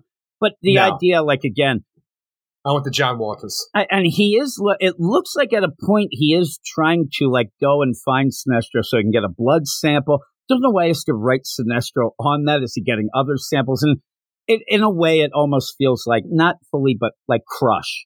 Crush ended up wanting to get away from the legacy of Lobo because of what that Yeah. meant. You end up having think she's this up kid, eh, about five foot eight. Erica, Oh. five foot eight. I don't know. She's hanging with her girlfriend, probably. Uh, I'd like to see her again. We actually, you know, she's probably doing something that has space before it, right? Space lizards. Space playground. She's at, or maybe at the space amusement park. Those, li- you know, she's hanging with those stupid lizards. But Well, I do deal- hope that even though things didn't work out completely with her and her father Lobo at the end of the Crush and Lobo series, that with Lobo being attacked by Graf and freaking um, I never remember the other. What, the hell is the other guy in the Superman series? There's Graf and oh yeah, yeah, I, forgot. I actually forgot Farm. about Graf and Farm And- attacking him. Yeah, Exactly. Lobo's held this. It'd be cool if Crush could show up in the Superman to save her father, maybe, or just show up to do something. that would be cool. Like hang out, then go, you know, high five with the like Conner and stuff. I don't know. You end up like this. The kid ends up stealing some money because he needs to keep going. But at the end, everybody is pretty much taunting him, and he's like, "Oh, you'll see when I figure out." And the funny play of though, it looks like this whole thing is just for him to go around to try to get you know proof that he is Sinestro's son by getting some blood somehow. I, it, it's an odd play. It sets up that other book, Tomasi doing that kind of cool. People probably really just want Super Sons again, but you have an interesting play And that's all it really does feel like. Almost the idea of what we had with the Super Sons story with the uh, the alien versions of kid like you know Rex Luthor and stuff Rex along those Luthor, lines. yeah, that yeah, whole like, deal. But I, I think it's cool where you have this kid. What's his name? Karg. Is that what it was? Okay, I'm telling you, Karg, the son of Sinestro. It could be a lot of fun. It could be cool. It could just be a, Yeah, like a yellow version be. of the Teen Lantern. that I thought of Teen Lantern. I thought of, like you said, those evil versions because I thought we did have an evil kind of Sinestro in that Rex Possibly. with their thing, and it was weird. But in this, I when he does put the Sinestro mustache with it, So it's good. cute. It's cute as hell. It really is. And these are the type of things that I always end up liking. It's just at this point, I think that you really convinced me while we were talking. I wish that this would just be on the Sinister Sons book. You know, I, I, I agree. understand what you're trying to do, set things up, and I give them props because a lot of times I do tell people, hey, you can't just throw things at people. You have to set it up. So here we go a little bit, but we do need more information in the Green Lantern book, which I am really enjoying. It's one of my favorite Dawn Me of too. DC books. So what would you give it? ultimately, I think the art's great in that issue, and I like everything we're dealing with. I just want more, and like you know, like you know, more taste, less filler, but I'm giving it a 7 out of 10. I'm an 8 out of 10. I actually liked it a little more. And I do, I'm, I'm even going to put a little bit of an up for the cuteness factor of the backups. We usually don't tie that in, but I did like it's a weird play. Like you said, everything that you get in the in the Green Lantern book, it's good, but you want bigger stuff, and, and that kind of does pull it back. But I'll give it its props for having a couple good conversations. I really like this Barry. You set up more with Major Disaster for some reason and see what's going on with the core. We got to find out what's up with the core, but we're going to go off now. That is me and you doing the first section of books. Eric, I just want to point out to people. I mean, here's Eric Shea, the glimmer of hope what I like to say is the purveyor of hopes and dreams. He comes in here, uh-huh. and I I like both books more. I think I'm doing. I think I'm trying to fight back at people. Everybody's saying I was miserable without you. I think I just missed you, but I still like these books. So it's we're fine. Go You're now. miserable with me too.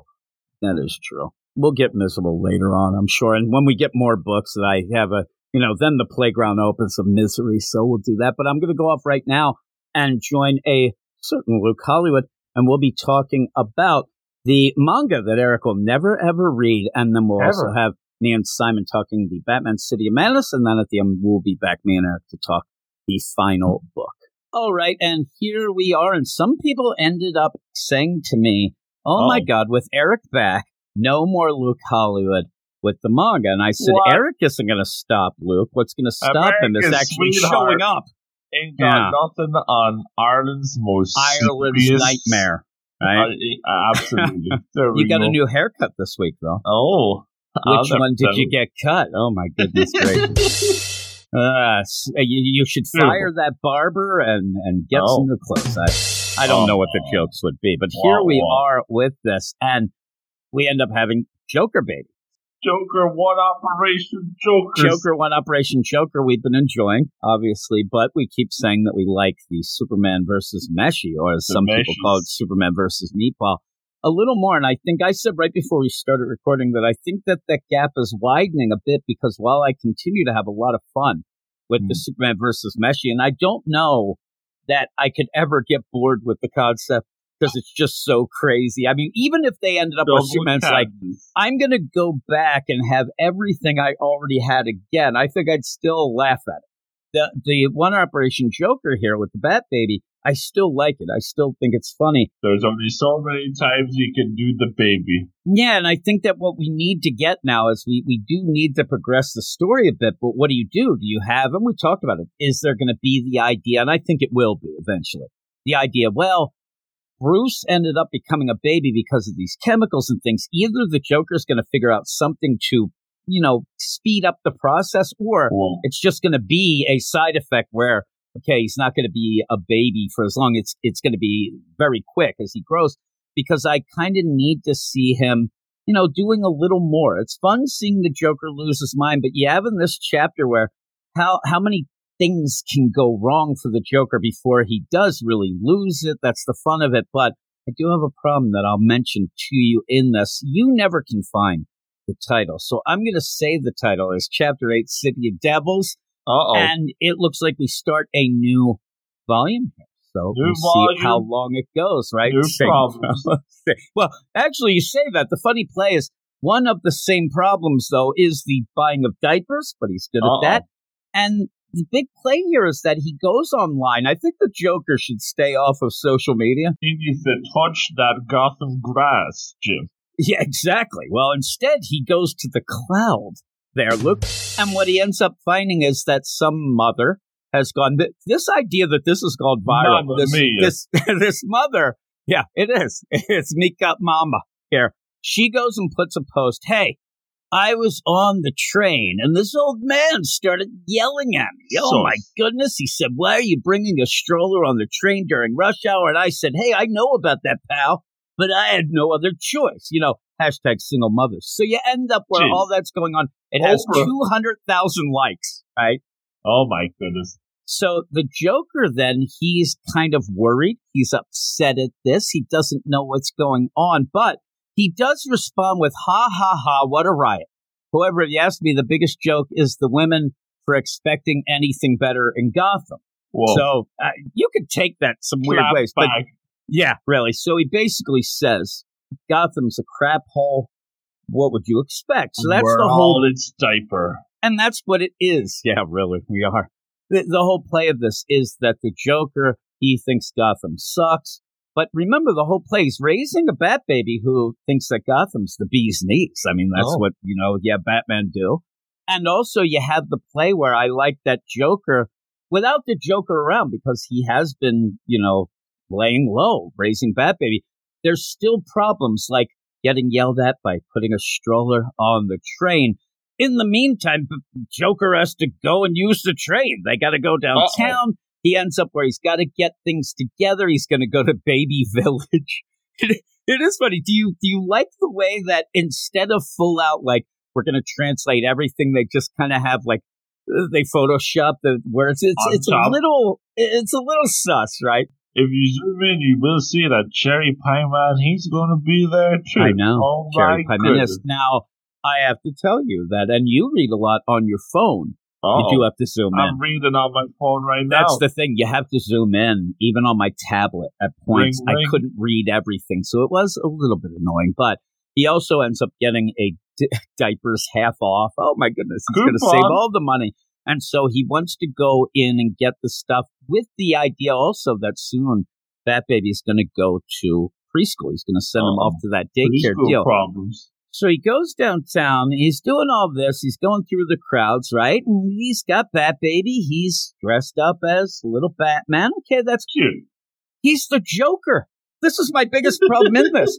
He's not pretending to be anything but, and nobody like, comes even up. his Like, Twitter account is just I'm Joker. You know? I am Joker, right? Verified. so that's the biggest joke of all. Yeah, so when he goes in, I, I, I wanted one person to come up to him and say, Oh, I get it. Your baby likes Batman. So you are playing along and going as the Joker, and then him confused. But there are points in this issue where I would think that you would legitimately think this is the Joker with a baby, and there are people throwing shade at him, and they're about to die. And it's Yeah, well, off. we see he's walking down to the subway and he's strapped. He's going fully equipped. Oh my He goodness! is, and I like that he says it looks They like I'm have wearing. diapers on stale, or else there's going to be troubles. Seriously, there might be for me if we don't get this done quick. At the end up, I, I ate some uh, some beef stew with a lot of garlic in it. Uh, that doesn't go well with me. So, and also, I'd be afraid of the Joker, right? That's what I'll tell Tanya. I'm like, I need a cleanup and aisle me is what I'm going to yell to her. So you end up where he is at first. I don't know if anybody else thought this. I thought it was like, ooh, that's not a good. I thought he had a suicide bomb on him like oh oh it, because of the way it's all there i'm like oh no no again because i'm Um, reading it on my yeah, tablet and then i look i'm like he has grenades he has guns he has knives so he's like it looks like but it all seems to be so that if somebody says something bad about him on the train because he thinks also he just thinks gotham is a cesspool Like, comment, and subscribe to this sucker. Oh my and again goodness. you get that you get that kind of humor and the idea where the joker is so off his game because he's raising bat baby that now he's even he's kind of running around scared or he thinks there's going to be trouble he usually doesn't he would start the trouble shouting at him. No way. again though he's just there as full out joker I, I really was waiting for like some of his henchmen or maybe the penguins there something weird which might have been funny but he gets on the train he's worried that lady and that thing it was all over the news this idea of the lady with the Must stroller getting yelled news day. yeah really Eh, you know what without the joke around maybe it was so Maybe it was. he sees this guy giving him the stink eye. And I Oh. mean, this guy is like full out. Now, I don't know what this other thing next to him is. That looks, I, I'm telling you, I'm looking at it now. It looks like an alien. But you end up, this guy's just staring him down. Dog And eyes. now the Joker's worried. Oh my God. I think that this guy's going to yell. And let me go Oh. check, you know, the lady and see what her deal, because he, he really wants to. It's like me. You got to check if people are fighting back, right? Because he kind of made fun of the lady. He ends up going. Now, in that, the way that it's displayed, the way that it kind of goes, if you want to go in the real world, say Twitter, it does look like the lady might have thrown shade back at the Joker, then deleted it. But it seems like they're Oh. saying he, they del- maybe it was a quote tweet is what he did. But the the post she the, she got rid of it. Deleted. Only a coward deletes What their a post. coward! Like, oh, and it was even big news. It made Yahoo news. They made the Yahoo front page. Yeah, Oh I love the Yahoo goodness. front page. Like you said, it's a slow day, and it's a slow day in the world for news. It's like, hey, get this, everybody. Opinions go back and forth with Well, Stro- Stroller Mom. you think about it, right? Like in this manga DC world, we got Superman out on lunch breaks in Japan and talking to dead fish with Aquaman. Batman's a baby, and Joker's, you know, busy being Joker daddy. There's perhaps no crime in the whole world, so they just have this to report. This is what they report, and in the meantime, it's Joker online troll who's trying. He's trying to stir things up, and then he's mad. Oh man, that's ridiculous. Deleted the post. Wait a minute. These comments, and you have the comments like, to be honest, it's a pain when people park their baby stroller near the train door. I think 90% of people would agree it's a nuisance. Frankly, it's a lack of common sense, all about having a baby on the train while the Joker has a baby on the train. So now he starts getting worried. Where does he get off? That guy was One looking at me. And so that, like, he's so off, he actually gets off yeah, one step early and says, Oh my God, I got off without thinking. I got to go. Now he's going to get upset because there's no elevators in Gotham. They're all Oh. upstairs. It's an old city look. And so he has a stroller. He can't get it up the stairs. He's, he's having a problem. And that is a problem. I remember because I have so many kids. I think last count 17. I think. I mean, uh, when, when I, when the, the Duggars, I heard about them. I told them to hold my, you know, baby bottle or whatever it would be. So you end up where he's trying, because I remember at one point we had a double stroller. I couldn't get that thing anywhere. It was the worst. Uh, he can't get up the stairs. He's trying desperately to get up the stairs. And that guy who has given him the evil eye, he comes from behind Sunglasses. and he realizes it. He says, "Oh my God, that's that." Now, what, when, and how, and why did this guy get off? You know, and where does he get off, Luke? Because he didn't seem to get off at the stop. He must Well- have doubled back. He saw a daddy in need was a daddy indeed. Yeah, and so he really like thought ahead. Like he's really like down with this. He's like, "Hey," and Joker's about to kill him. Joker actually opens his knife. He's got a switchblade and turns around with the knife. The guy now, the guy doesn't react to the switchblade. The guy doesn't react to it's the Joker. It- It's the, now even if it isn't, you know, why is this guy running around dressed and with the makeup of the Joker? It's, it's nonsense. So the guy Uh-oh. says, "Hey, uh, pal, I'm going to help you. Let's lift." And really just goes right to it. Says, "Okay, both of us get aside and we lift real slow." I know that that the idea that he was thinking ahead of this is a little creepy, but he says, "There's all stairs. I'm a dad too. I know how hard it is to take a stroll up the stairs. Let's lift it." And you end up where Joker's like, "This guy isn't the devil." They end up carrying that baby up, and then you end up having the Joker actually almost like the Fonz. He Whoa. almost isn't able to say thank you, but he says thank you. Now, a little My tip goodness. a little tip for everybody. If this happens to you and you're not the Joker and you don't have sus stalker following you, what you do with the one, you just hold the baby in one arm and then you pull the stroller up with the other hand. I mean, hack. if a baby's not in the other stroller, plus that's the way you'd go anyway, backwards up. I don't think he wants to be holding that baby anywhere near the chest when he's got Well, that's true. ready to go off. Oh, I mean, I'm just telling everybody if they're out there, there's ways to do this that you can get away because the real play is Daddy you, you don't want to upset the baby by bouncing them up and down the stairs. You hold the baby, pull the stroller. It's just it, right? So he ends up saying thank you and he says, Oh my God, I love you. He's like, That guy's not a devil. He might be an angel. This guy just walks away too. He's just like, Yeah, my deeds are done. Again, without much news going on, Whoa. people are bored. People are helping people with baby strollers. So then he goes, he buys all these diapers. Goes, I like that he's just got the diapers there lined up at the diner. He goes to get some food. And boy, if you just heard from the side, like, what's that yellow tail? That would be hilarious, right? It- is the same writer that we became aware of that Mm-hmm. Superman was there eating some stuff? Uh, you know, a little bit of a break from Japan, but This ain't no Japanese cuisine. no, he's talking Bat Baby, and hey, you drink a lot of milk, and this is causing a lot of problems with money. But hey, I'm gonna eat now. I love the idea that he's like, I can have an Angus steak, or I can have tacos. Either way, two days from now, big trouble. That baby gets upset because he's sleeping in the booth, and you see another guy, a guy who looks a little, little too much like Luke Hollywood. This drunkard, and Problems. He has the bat A little light, by too relatable for my liking. It- it is funny too because didn't you think right away he was gonna like have something nice to say? Like that would be the whole chapter. Like, hey, buddy, you think that that baby's got, and then have some advice to help. Give him some of this liquor, like something like that. That'd be pretty funny. Tanya, my wife, was telling me that. Uh, and a lot of people will say this if you're a little older that like when you were teething they would rub like whiskey on your gums. I think that might have been your problem. The problem is, I think that Tanya said like she ended up hurting her wrist playing soccer, and her dad like gave her like three shots of whiskey. Uh, She was nine. It's- it- that's not good. Her dad was worse than the. Joker. Eh, why not? So he ends up in Joker now. He's off his game still. He's like, this guy's like, ha, where do you get off? Shut that baby up, you jerk. Again, you can't be sure this isn't the real Joker, but people are, I guess they're getting a little bold here. You know, what happens in the Gotham Diner stays in the Uh, Gotham Joker Diner. waves at him. Hey, uh, sorry about that, buddy. I didn't mean that. We didn't mean that. The guy won't stop. And he, Joker even goes as far, I'll buy you a drink. And then the guy's like, really? And he's like, yeah, I got a few slugs here. And he pulls out his automatic freaking Uzi. Whoa. It- the thing though is, is enough. This other guy jumped. What are they thinking about this Uzi?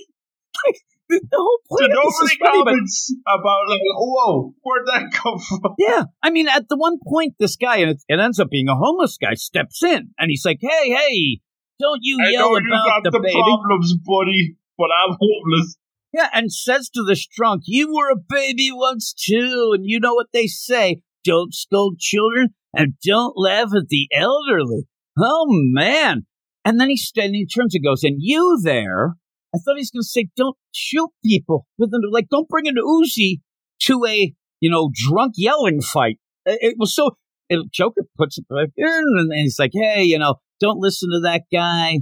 And, and then I thought he was going to buy him a meal. He just says, I like, if you want tacos, Angus steak, whatever, go for it and take your time eating. Again, another creep. How does he know those were the two things that he was thinking about? This guy was listening in. I don't get it. But oh, he's like, hey, and I'm homeless, so whatever. But it's it's like the idea that if I'm walking down the street and a homeless guy actually comes to me and gives me like some clothes, he's like, hey, buddy, you look like you need these more than me. I'm like, oh god, that's what Eric says. But so you have this, and he's like, you're struggling more than me, and then the Joker has to say thank you for the second time and realizes, Second time. holy moly, what? pretty cool town we got living in. like he ends up getting online then with this big giant proclamation. Hey everybody, I think this Gotham is pretty darn neat. Ain't so then- bad after all. Even that crazy mama who deleted her post. Yeah. Oh she goodness. deleted the post, but uh, she's still in my heart. But then you Yeah. have at, at the end, for no reason whatsoever, you have to do the Jack Nicholson deal. Have you ever danced with the devil in the pale moonlight? As a joke, it kind of was a little Ever cringy. with the devil. And then he's like, I haven't either. So you just oh go with it. But goodness. it's okay. It's not the best chapter, and I'm worried. We need Uh-oh. to get a banger. We need to get back on track. We need to have something that we didn't think of or really have over the top fun. Uh, maybe having his, you know, crony come back. Maybe it's getting Bruce into the daycare. So we'll see how it is. What would you give this one? Yeah, like not the best chapter we've ever had, but if you think about it, this is the start of volume two. We weren't crazy about the start of volume one either. Uh, that was just setting things up, but maybe it takes a little bit to get the ball rolling in these volumes and then we start cooking later on. I don't know. But yeah, you're right. We need to kind of move things along. I don't know if that means time skip. I don't know if that means reeling into baby years, Jim. We'll just have to see maybe get somebody at like Penguin Daycare. I don't know how it's going to but uh, yeah, we need kind of something maybe to fresh up the idea. With Superman and the Meshis, I think the food itself and the goofy reactions, that's enough to keep it fresh. But with Joker, while we do like the characters and everything, the concept I don't think is going to last as long if we don't freshen it up. Yeah, you need to just like I mean, I could sit there and we have talked about it before, but I can sit there and where Joker has to go to a play date or uh, somebody's bullying, you know, baby Bruce at, at Oh, the no. deal. Joker has to deal with that, or you know, all that sort of thing. Or if he does run into the Riddler, or the Penguin or something. That could be fun. There's a lot of fun to be had. It's just at this point where you have that concept of, oh, get this Joker has to raise the Bat Baby. He's having problems. We're now eight chapters of that. You kind of have to mix it up a bit. And this one just had, it's always better when somebody else is involved, either Harley, the cronies, things like that. I think that that throws things off. But yeah, uh, we'll have to see. But what would be your score? I'm going to hit it with a solid 7.2. I'm a 7.5. I'm a Oh. 7.5. I, uh, and just to think, like seven is your bottom of the barrel. So this it better start getting a little more interesting. But it is still, it's, It's, to be bottom of the bottle if that guy's still drinking. Oh, Isn't it already? You already said that. What What did you tell me your, your message when we were going to do this? Because I said I I might have Oh, to my. use the facilities myself, but you said Oh, we got to get this done because you were drinking. And then what were you eating? Did you? I was in the ramen or Ah, you had the ramen and having you know some drinks. So yeah, we gotta we gotta get going. But Probably. yeah, I, I look forward to the, the Superman versus Meshi though. I like I can't wait for that to come out because it's so goofy and fun. This one's starting to be the thing of well, I enjoy it, but we'll get to it eventually. It's not as as big, so I hope that it kicks off. Uh, this you know this volume kicks into gear coming up with the next chapter, but we'll see in a couple of weeks. But with that, thanks for joining me, Luke. If anybody wants to hear us talk about other manga stuff, some you know what do we do? Demon Slayer. Demon And Slayers. we do the Spy Family. Spy me and Luke. Me and Stork end up doing the uh, My Hero My Academia, Hero. and Chainsaw Man. Me and Jason end up doing the Death vroom, Note, vroom. and then now me and Double Aaron, Double Aaron Double joining me, who do the Dragon Ball. So we have Sauce. all those.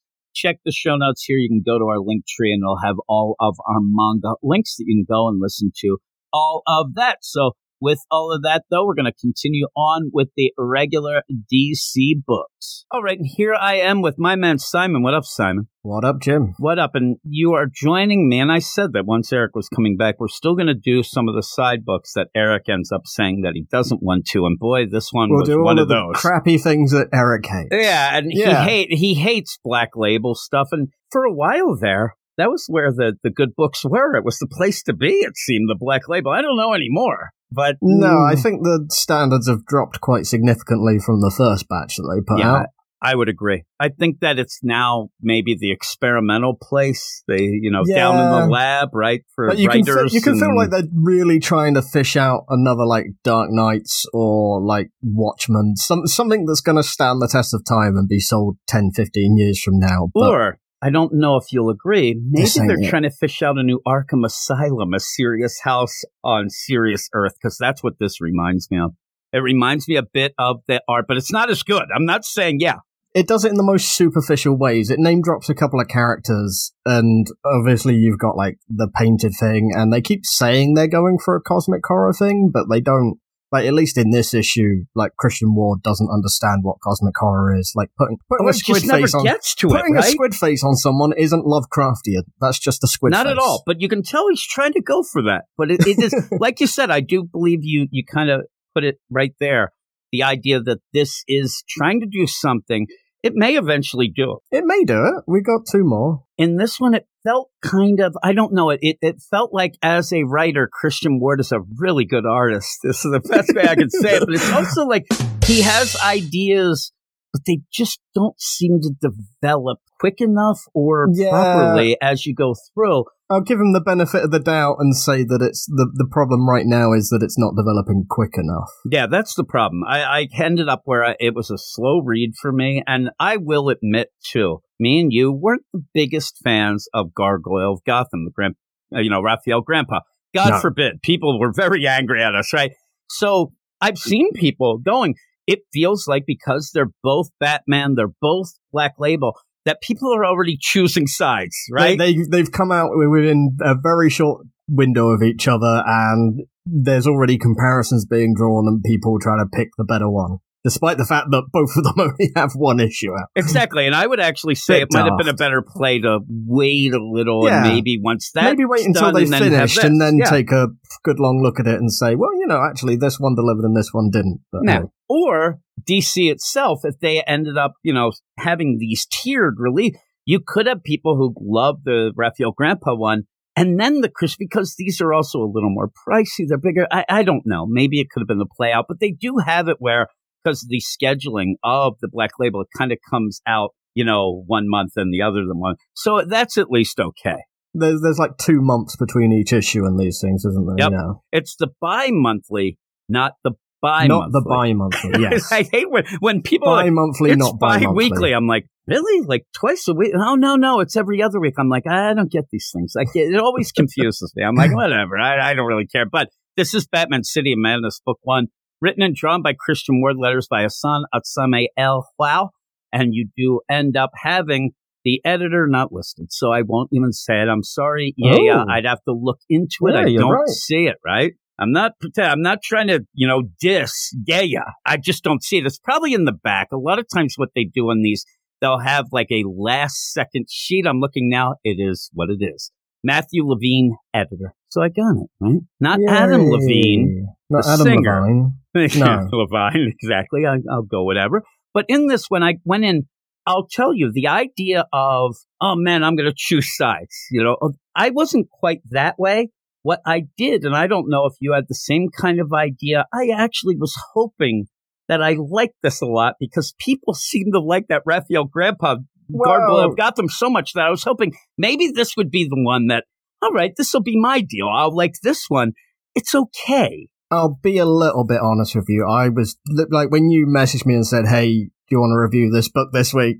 And I was like, "Yeah, sure, whatever. What's it about?" And you sent me the blurb. I was I sent you the blurb because that blurb was so wacky and long and boring. It talks about yeah. so much stuff that isn't necessarily in this book either. No, the big play of this, if you didn't know, is that you're going to have like an under Gotham. You're going to have another Gotham underneath Gotham. This is something that they Except had we don't movies. see that here. No, we don't get it yet. And the, the weird play is this is something also that they had if you are a Tom Taylor fan, or even if you're not, over at Marvel in his friendly neighborhood Spider-Man, he tried to do an under York story that completely and utterly failed. It was so bad. Yeah, and I like I likened it to uh, the mutant New York City underneath New New York in Futurama. Exactly. That's Yeah. what it. That's what it was like. And you that had elevate. So now in that run, people will say, "But Jim, they had Spider Bite." Okay, you got that. But the Under York stuff stunk. Spider Who? Spider Bite was the, the kid with cancer. It was pretty much for a redo of the kid who collects Spider Man, the classic story. But it was done Okay. well. It had some emotions in it. But you end up here where you're being told there is this under New York. So I'm like, or under Gotham. Under and I thought, okay, yeah. that could be kind of cool. Or a Gotham Especially, Below or yeah. Gotham yeah. Below, whatever, you know, the upside down nonsense, you know, crisscross applesauce, whatever it would be. And okay, if you're going to do something, especially a cosmic horror, things like that, I don't need you to really go into space. I don't need, you know, that nonsense. It would be cool to have a, a kind of a supernatural thing. In Gotham, you can set that up. And I don't know what he's waiting for because in this, you end up setting up pretty much this kid, because that's how it starts. A kid is heading to Gotham Yep. everything is every scene and uh, you know i don't know maybe people would disagree but some of these scenes even one that lasts one page seems to last a little too long like it's a panel a too long. Too long. you know what i mean? Because i this kid i get the idea this kid's going into gotham. Hey one way ticket you see his gun. Hey kid shouldn't Yeah, go into like- gotham. I'm like all right but what is this? Why like set it up a little more to get to it. I'll, I'll give Christian Ward um, some credit here because, like, this little arc for the kid does pay off within this issue, and it all ties together at the end. Like, seems to be what'll lead us to the under gotham in, yeah, too. in terms of like his structure for this issue, it's fairly solid. We've got essentially like three plot lines that are running parallel for most of the issue, and then they sort of tie up together towards the end. There's nothing massive that's left hanging for the next issue, like we had serious issues with like um, Rafael Grampá's serious houses as well. yeah. uh, um, in the just like there's stuff dropped in that never pays off within that same issue. Um, whereas at least here, this this kid's little arc where he, you know, you find out that he's going to Gotham because one of the crooked cops in Gotham murdered his dad for Yep. no reason and lied and lied, lied, and got away with it. So he's Yeah, going so there for revenge. That is, you're right. That is actually an interesting play. And, and what's funny about it is a lot of the other things, including Batman himself, that's where I think wasn't that interesting.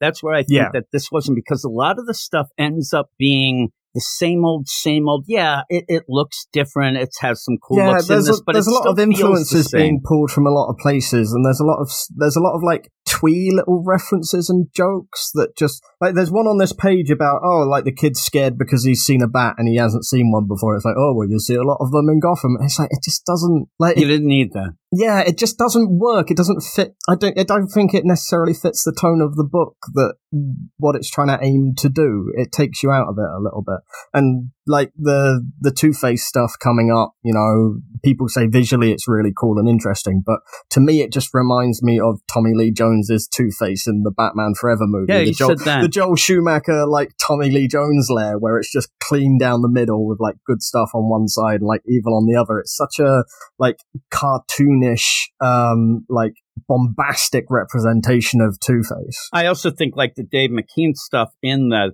the Arkham Asylum, you're doing a lot of things in this where you'll have a picture and then you'll do like a coloring part that's a little askew, so it, it looks kind of wacky, and you have things like that. And I, I just it ended up looking cool, but it didn't look like anything like I thought.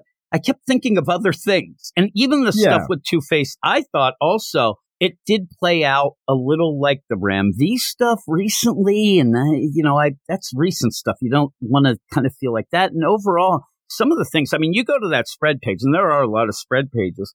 You go to that next one, and just the idea of the perspective uh, with the bats and Batman, it looks really neat. I mean, it, it Yeah. really looks cool, but what is it doing? I mean, it, it instead of it or accept me saying, "Oh my god, that looks cool," but it's not really doing. You end up having a narration on the black part of Batman to then go off to Alfred, who he's there. Woe is me. I'm sorry. Yeah, Alfred's a big old sad sack in this issue, isn't he? Yeah, Thomas and Marthy's like, I let you down. I end up, you know, worried about Batman. He actually plays off like the wife of a cop or or a firefighter Yeah. where he stays up at night. He doesn't want to go to bed before Batman comes back, before Bruce comes back. You get a play of even the pearls kind of mixed in with the I will become the bat, that whole play in that. And it, it's weird too, because there are some times where I thought, okay, like some of the panel layouts are kind of neat, but then there's like a lot of times it's just kind of really basic. And I like the narration for, say, Alfred, the way that it looks, because he says, I've been writing a journal and you have it in like a paper deal and he throws it in. But then it almost feels like at one point it just gets very like, hey, I don't have time for that. I'm just going to throw this black panel on there as a narration. It just, I don't know. Some of the plays didn't go as good as some of the others. And at points, I do think that he was more concerned of, I want to make it look neat, but the story itself is just kind of meandering. It's just hanging there. Yeah, and I don't know yet what the point of this sad sack Alfred stuff is. Yeah. That's the other thing. Like, Alfred comes off as incredibly depressing in this issue. Even Babs pops round and is like, Are you okay, Alfred? like, are you, are you alright? Do we need to call someone? Like yeah. he's there, like the guy is brushing his teeth at like 2 a.m. I don't know about that. Like, you know, once a week if you need to or not, right? That's what I'm saying. Alfred's British. What is he doing? Like, he should know better than that. No, I'm just joking. But you end up where it's just Alfred like walking around yeah. being depressed. And I'm like, okay. There's a slight, like, implication towards the end that whatever's happening might be tied to Alfred's mental state in some way. Maybe. but it's one of the few things that doesn't tie together nicely. So all you're left with is this sense of like, God, like Alfred, who is usually the rock and stone at the center of the family, the guy that everyone can depend on, is fucking miserable. He is miserable. I, I get the idea too that what they're playing with, Christian Ward's playing with the idea of, uh, you know, Batman. He even says Batman's fallen to the abyss. We get that a lot. He's in the darkness. Oh my God, Yes. Bruce. Not a particularly new idea to play with, is it? Yeah, and we're gonna have a, an actual abyss underneath. And I'm like, okay, kind of weird, but you end up where you go from there, and then you get to Two Face. Two Face is hanging out. He ended up kidnapping one of these famous twins. But again, this setup is, in my mind, just to have Batman come down and start beating heads in. Just so that he could get Harvey and we get that play that Harvey here is going to be like really, okay, I'm the good Harvey. The bad Harvey Yeah. went away here. I'll talk to you. Hey, I'm the bad Harvey. Get out of here. And, you know, you really go. Batman lampshades the whole ridiculousness of it, how easy it is that he's in such an obvious hideout and he's done such an obvious crime. And Harvey then explains it that, you know, I wanted to just phone you up. I wanted to just like pop round and have a cup of tea, but bad Harvey wouldn't let me. So we had to do some ridiculous yeah, we crime. have to do some crazy, you know, two pronged crime here Yeah. to get you. But in that he kind of wants help and the help that he gives him. And, and again, as we go forward, it feels like you have Christian Waters. Now he's going to end up giving you the man, that Arkham, it's not a place of healing. It's this. And you kind of twist and turn. But I think there's a lot of ideas that get kind of pushed aside. this weird jump as well from like we leave Harvey and Batman after Batman's like stormed the the lair with Harvey saying I need help and then like four pages later we're just in Arkham and it turns out that Batman's just slung him in a cell somewhere and it's like that's not very Batman. Like that's not very like especially like Batman to Harvey. Like it, it could be Batman to a lot of his villains but like Harvey Harvey he's always gone out of his way to like reach a, a hand of friendship out.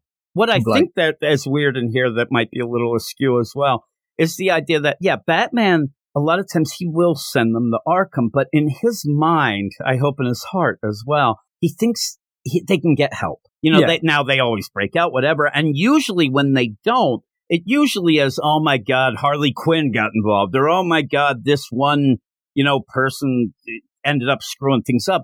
But when he does go and start talking to the people at Arkham, it pretty much is like if I'm the I'm running Arkham and you come in as Batman and like, hey, what's going on? I'm like, this place is a shithole. Like they, don't even try to pretend there's Yeah. anything. Like I can't do shit here. Like this is fun. and and the idea that you have any Batman book and you say things like we're underfunded or that that doesn't work because Batman would certainly be funding that because Bruce he would just chuck money at Arkham. yeah, he would chuck needed it. money at it. And even if it ended up not being used properly, he'd at least want to make sure they don't escape. But he would definitely chuck money at it. That's what he does. And and I think that he does at points care more about his rogues than maybe, you know, homeless people in Gotham. He would probably set this up. But again, that would be a play of he wants them to actually get better. I think that Christian Ward is going with that trope that Batman doesn't carry Sting, a blind eye. Throw them in Arkham, throw away the Well- key. I don't know, but it's weird. Is it just that Christian Ward's desperately trying to make this feel some way connected to Grant Morrison's Arkham Asylum? That's what it feels and like. because that version of Arkham Asylum was so run down and so uh, gritty and disgusting and horrible and haunted, and like this one doesn't feel as bad as that.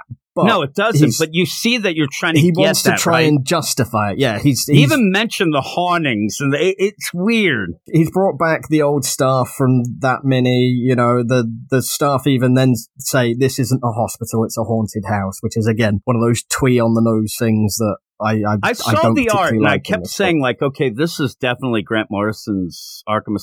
But then when they said those things, when it was described, I'm like, it, it 100% is. Now, it's it's fine to grab a hold of different things, especially some of the better things, but that's just like kind of in its own, like, it's a weird play. Yeah, It's, It's- just there, right? And you're like, eh, wh- wh- why is it there? And what Yeah. are you doing with this? What is it setting up? And it feels like a like in this first issue again. This may end up changing around. At this point, it just feels like random ideas from an artist who might want to draw something cool that he always wanted to do, but it doesn't have that. that Arkham tissue. Asylum graphic novel was a, a huge influence for him when he was growing up. So he just wants to That's like what it feels like. Yeah. Yeah, that's what it feels like. And then when you're going to go get a story, then grab the Court of the Owls because you know Yeah. that's pretty big. So that has a di- and that has a different feel kind of than the deal, and that gets a little wonky. I know. I well, at least I think think he's trying to play the idea that that you think that's Bruce at first because you're there. It looks like even a Wayne Tower, and you end up having this guy, and he wants to know, hey, everybody. You know, what are the big things here in this meeting? It's a big board meeting. You going? I, I don't know. This guy doesn't read the room very well. When he's like, Yeah. you know, he's So- kind of told to shut up like three times, and he's like, "Mm, "Shut up with your thing," and he just keeps going, and it's it's just weird.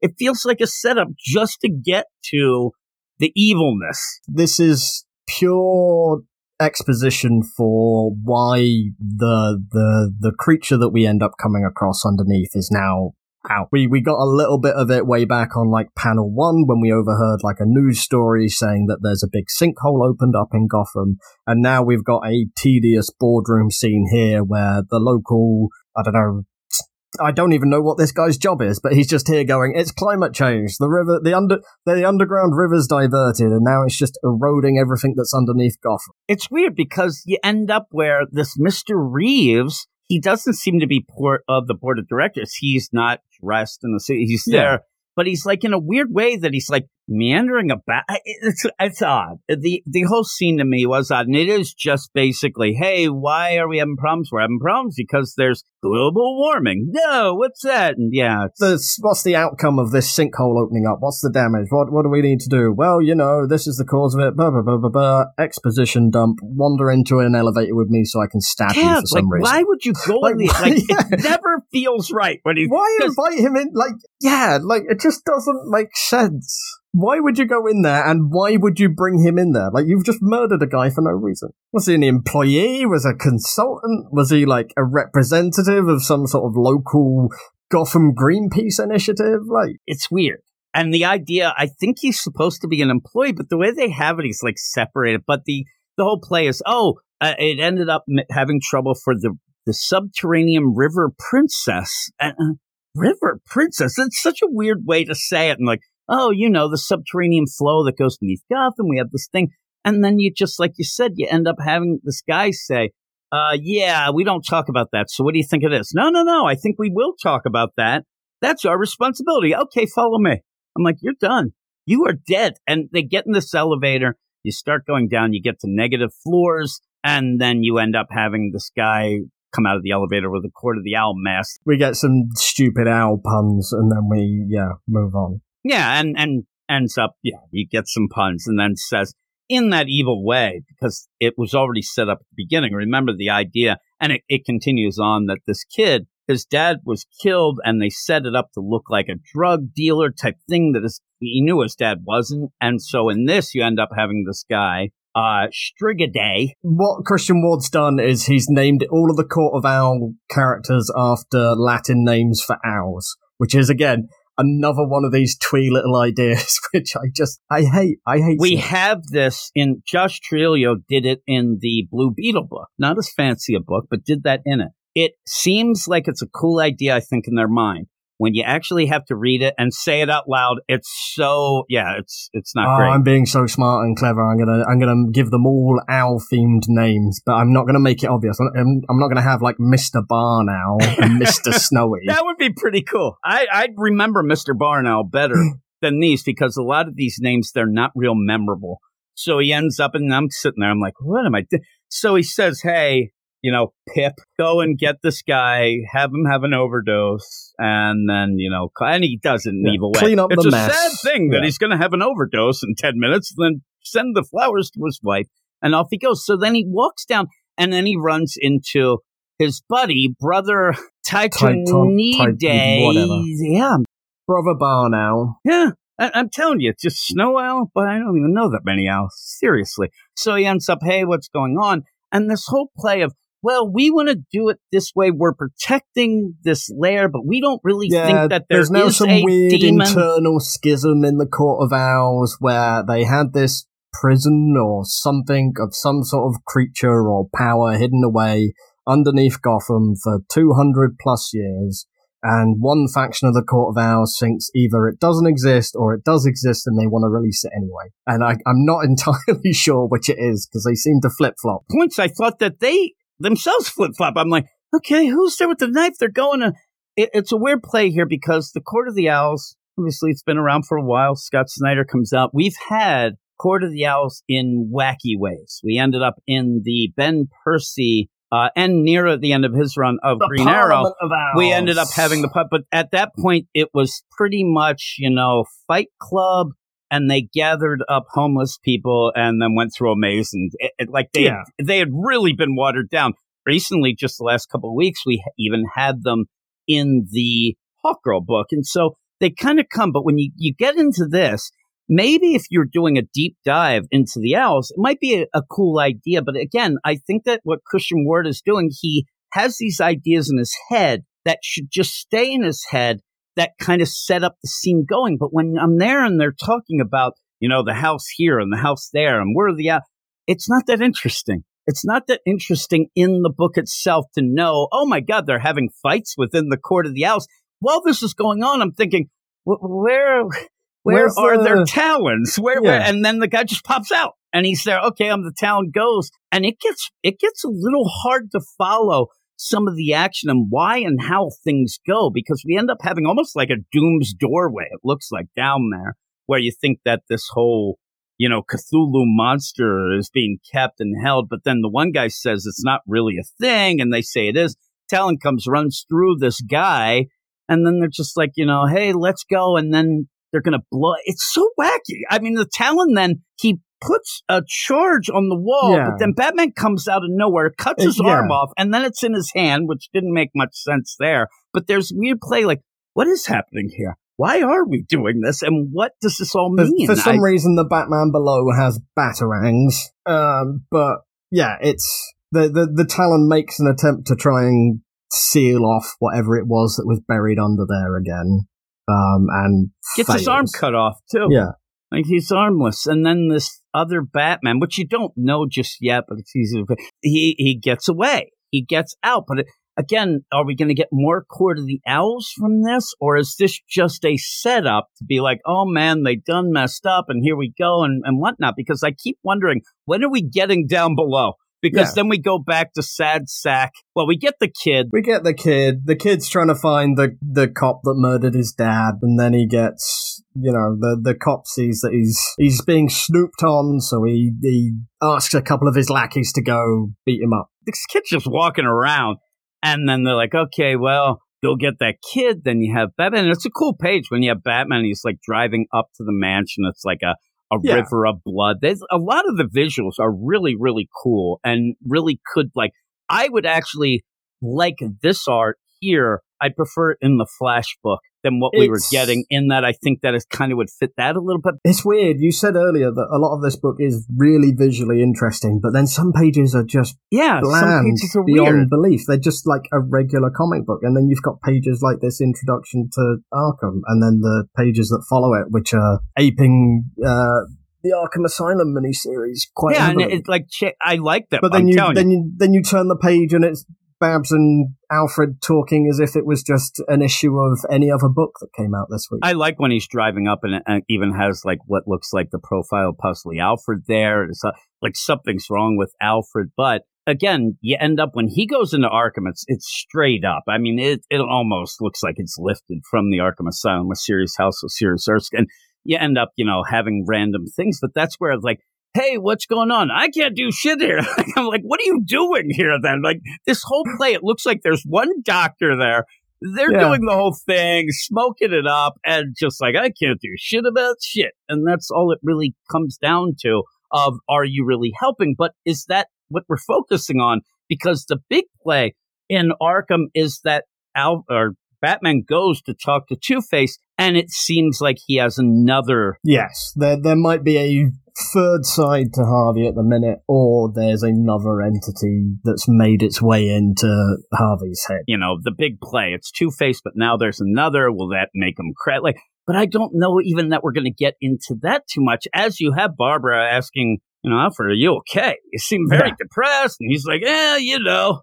Keep on keeping on there. He's trying to like play it up, but you can tell he is depressed. And then you just go to Arkham with this play of there isn't somebody the bad deal that, but at the end we find out that the third thing seems to be a combination of the two, but instead of it being horizontal, it's vertical. I'm like, yeah, oh, okay. And then we get the terrible trio. It's, it's 90 degree Two Face. Yeah. And that's where you end up having that cop send his three guys, and it ends up being the terrible trio. I will tell you, I love the one part of the art where you end up seeing the guy's face inside the shark mask. Yes, that's, that's so really good. cool, yeah. right? I mean, a lot of these things, and even when this kid is freaking out, but again, I'm telling you, when you see that panel of the terrible trio there and you have the ha ha ha, that seems like it's also from Arkham Asylum Yeah. by Grant Morrison. It's really played out that way. But this kid is like, I'm going to kill you.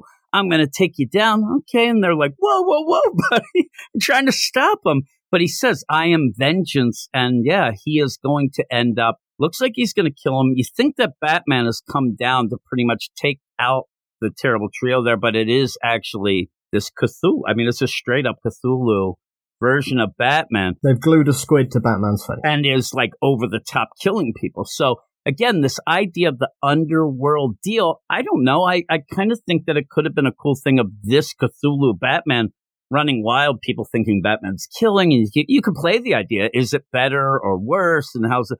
But it just kind of happened. And while that's all going on, like you said, Batman was worried about Harvey. And then at the end, you have this crazy play where they're bringing this talent. Like there's things that I don't know that we need to see.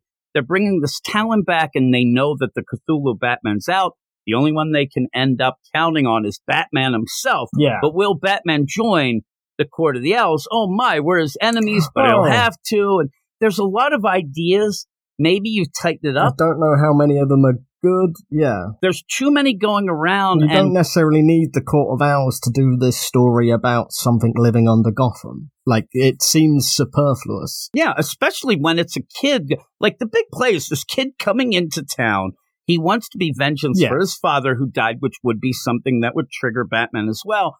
And then he ends up getting taken by this Cthulhu who does seem to want to protect him. It's like Yeah. this weird play that it just doesn't know any better.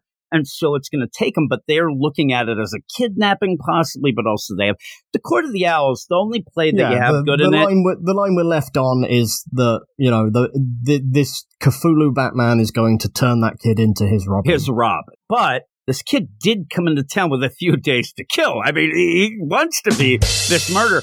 What I do think is interesting is the idea of the Court of the Owls done messed up. They then have to go to Batman, but why would like would Batman help him? Yeah, he wants to. He's probably gonna have to stop this thing.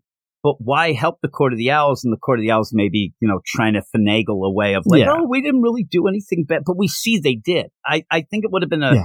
a better play of a mystery of how this happened. Maybe, you know, have the Court of the Owls come in a little later to kind of, you know, explain things that it's all thrown at you in this first issue, but yet we don't really get anywhere. We Yeah. get the kid kidnapped. We get Batman doing pretty much a walking tour. we don't get any of the, like, cosmic horror, Lovecraftian stuff that we except were for the promised. look of that Batman, which looks cool.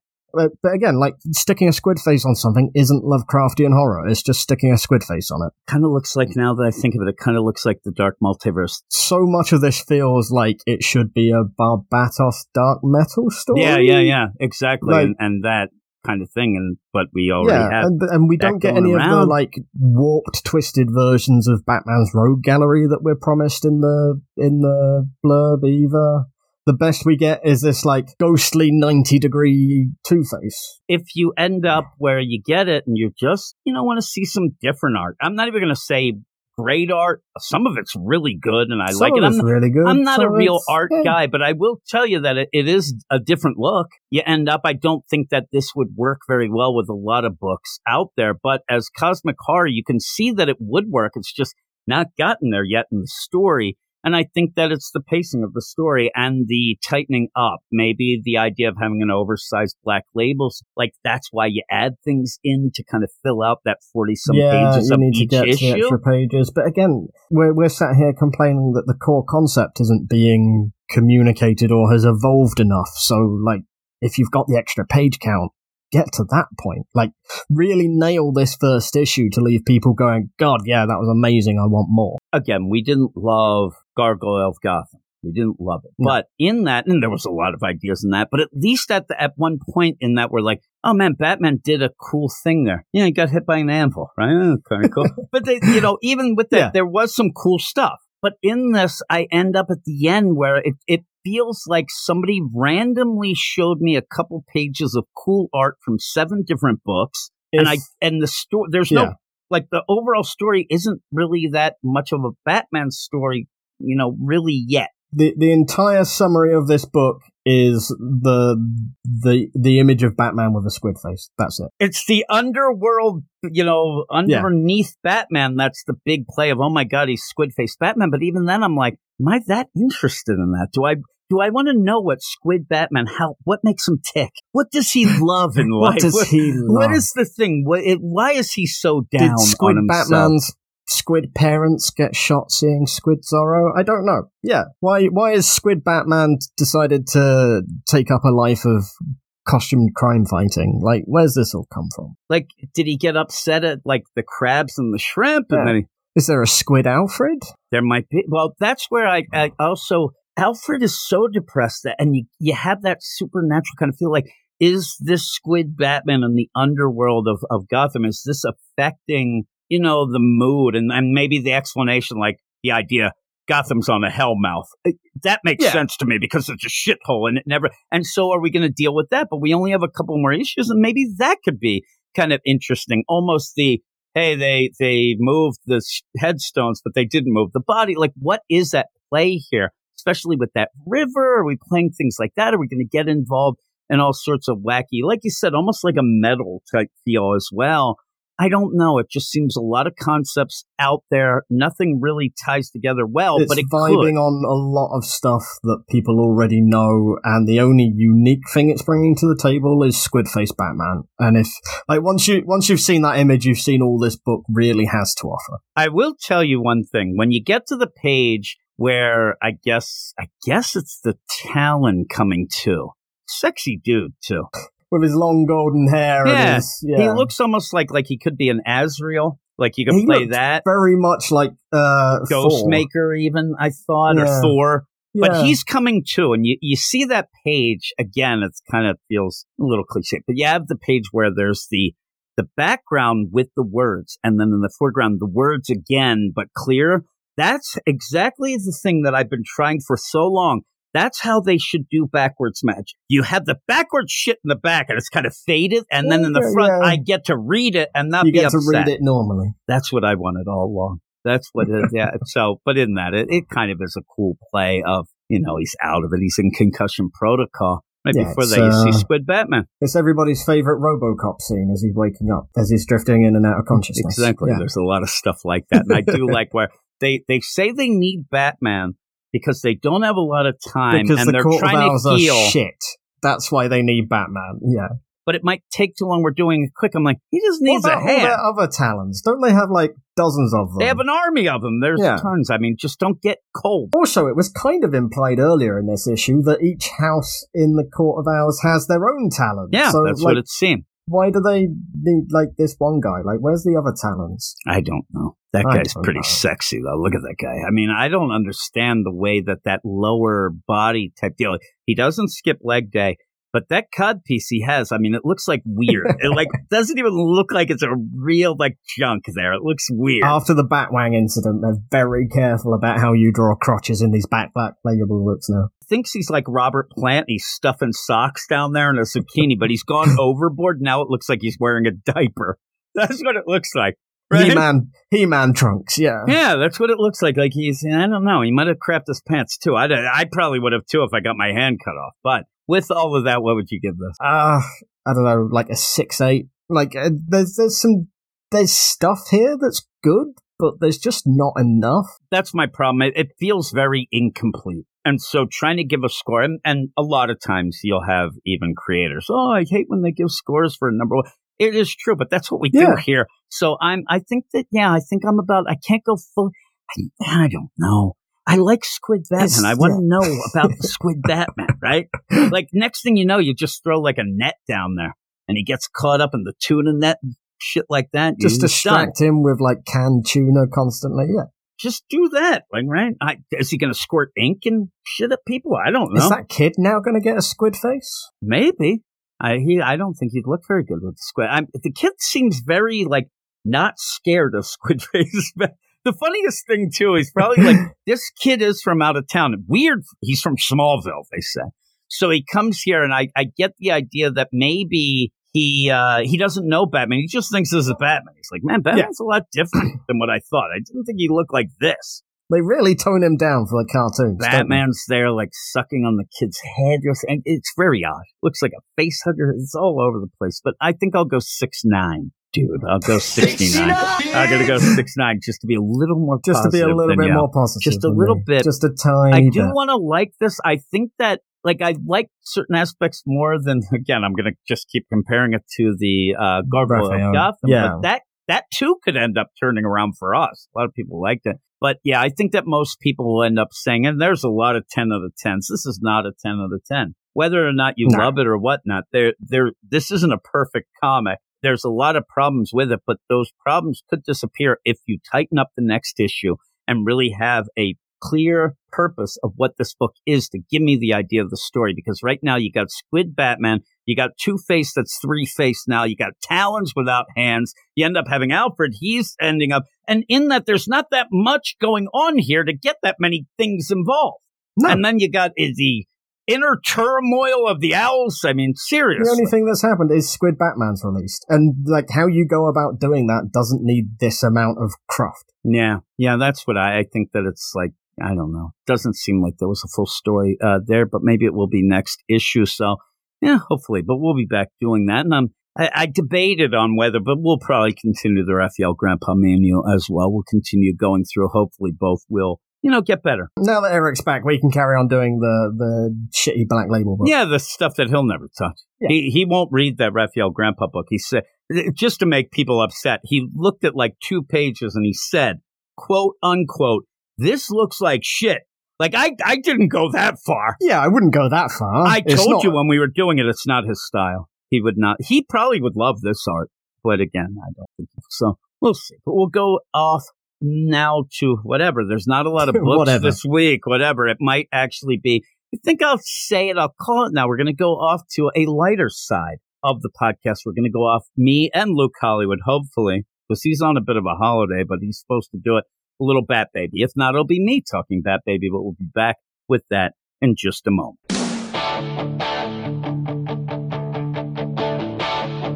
He got his first real comic, got it at a five and dime.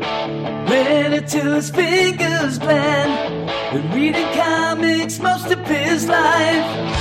Him and some guys from school, they had a book and they tried real hard. Jake quit, Knuckles got married. Giannis was never gonna get far. When he looks back now,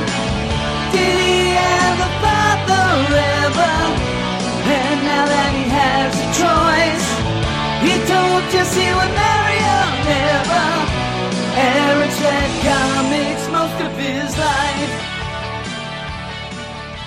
full out continuity, as I say all the time. And I'm glad you're back, Eric, because now I can use songs like that. It doesn't really work. It's like, all I right, think- here I here I am with Simon. After I think I got my first comic at a Genuardi supermarket. Oh my! See it. It works out. It's It's not a five and dime. correct. But your grandmother got it for you. You told me that. So Well, yeah. I couldn't buy take that. Take that, really. Ah, I still can't, Eric. So take that. I'm poor, is what I'm saying. Or am I I just it. broke? I might be both. Here we are. I'm a broke ass old man. That's what I am, Eric. And here we are with one last book for the night. Speaking of broke ass old men, we're going to be talking a little Superboy. What the Makes no sense. And the weird play when people were going on and on about the Mags Visaggio backup story in Action Comics last week, I think it was last week, week last week, week before, whenever it was, was the idea that it did seem to really go against the whole concept of pretty much the mission Totally. statement of this book. Uh, and somebody asked her and she's like, oh, they're not connected. And you could tell that that was obvious. But all in all, this idea of us going through this whole, what was a round robin, it was okay though. We still were kind of enjoying the concept of the it. It wasn't playing out great. You ended up wanting the Cosmeteers to be a little more bigger and better. I'm telling but you, by the end of this whole thing, Superboy should still be able to have his Cosmeteers out there in space that he goes and hangs out with every once in a while, just like Superboy, you know, Clark Kent as Superboy did with the Legion of Superheroes back in the day. This was Conner Kent's Legion of Superheroes in space, a ragtag group of clones just like himself. It would have been so cool, but we don't get to do that by the end of this issue. and and you, it would have been easy enough to do it. You could end up because yeah, they end up doing bad things, but Kind of. don't don't No. let those, but make it so that, Maybe we need new Cosmeteers, but you don't have to have them be straight up murderers. That just ends up being a but they are. you want to have, you know, the big bad there, but the other two, yeah. Trav being the, the he could have just been the one who took it too far. The I other agree. two are just like, Kept oh man, and Pura t- together, and you could like add more to that whole thing. Like it could have been good, but by the end, it's like, oh no, you, oh no, you could you could you're going to be doing better for the rest of your life behind bars, thinking about what you did. you know, and I, I believe it was Piro, and she's like, oh man, because like, hey, you're going to be able to go behind bars, but you'll find that nice person within you, and she ends up saying. I'll be glad to talk to her when, like, in a weird way that confused me. point. I'm like, Dude, I'm telling you, the, thing the, the dialogue and narration is something I, I don't mind the story. I think it's pretty cool, especially for what it could have been if it actually led to Conner Kent being who he says he wants to be by the end of this, even though at the Action Comics backup we have makes it look like he just he's just going to dye his hair and that's him moving on. again. Yeah, it's, yeah. it's weird. It's funny, but this could have been so much better than it was, and like added so much more depth to the Conner Kent character to make him separate than from the rest of the Superman family. Especially now that we, since we have a like uh, Jon Kent out there doing Superman stuff. Yeah, and maybe you could have made the play. Now, again, the United Planets quarantine Earth seems to be a lantern thing, but is it just a lantern thing? I no, mean, it's not because we have a lot of things. Even though I'm saying the, the, even the Legion of Doom can't do boom tubes off that's planet or that's anything. the whole play, and that's where I said when we talked about that earlier, that makes it bigger because yeah, it's not just that. So you might have been able to like continue on and have Conner just like, unfortunately, hey, I'm stuck in space. I got to do Tony, if you could have got- tied this in better, because you know it's a round robin story that was written before anything that like you know DC had plans on doing for the DC universe than what we're dealing with now. So when you have that, if you could have tied it in better, where he's out in space, he wants Kalex to teleport him back, and he can't. Kalex says, whatever, for whatever reason, we can't get you back. You have to stay out there in space, and he forms his own Cosmeteers. And for like, I'm not saying you get your own Superboy book where it continues on like that, but you could, almost like Superboy's own Mega Man. Yeah, that's it would be a lot like a Mega Man. And so maybe that could have been something. I do like though, in what little synergy you have when he does go back to Earth, he's like, you know what I think is cool? Trav's little red streak. I think I'm gonna give myself one there because That's all I'm I thought about. this. I'm like, why is this so weird? It's I'm, I'm telling you, the idea that we have our bad guy Trav, who becomes the cyborg Superboy in this story, and he has a streak through his hair, a red streak through his hair, and like then Superboy goes and does the same thing to himself in Action Comics. Like, that is pretty much the same thing as Robin going to Earth Three, realizing the evil version of himself calls Yeah, himself that's Drake. what I was he just gonna say, it's I'm gonna call myself Drake. Yeah, it really felt like Drake. Is what it is. It's like I'm gonna get that thing and kind of read. back. It's very odd, but you even have this in that play. And when me and uh, Rocky talked about the last issue while you were gone, and at the end I did get all excited. Oh my god, it's his, you know, cyborg Superboy. That'd be kind of cool. It's cool. And in the yeah. meantime, you ended up having Rocky get excited. It's like, oh my god, like because he had they had talked him and his buddy Jace had talked to Kenny Porter at that point, and Kenny Porter's like, I hope that people understand that I'm trying to set up a cyborg Superboy, but he wasn't allowed to say anything about it. So then we're talking about it, and I brought it up, and he like, don't, not blew his mind, but he's like, did I actually accidentally say? I'm like, no, it's just that's what it seems like. He's like, that's what he was going for. So I, I thought I was smart, Eric. You know, when, whenever I feel smart, I'm all excited with it. But when you get into this issue, I don't know, it just kind of lessens because we're just going to get out of this, and it is a shame with the Cosmeteers. You give us the credits, and then we'll we'll jump into this. Superboy, the Man of Tomorrow, number six, written by Kenny Porter with art by Lindsay and Lucas Gattoni.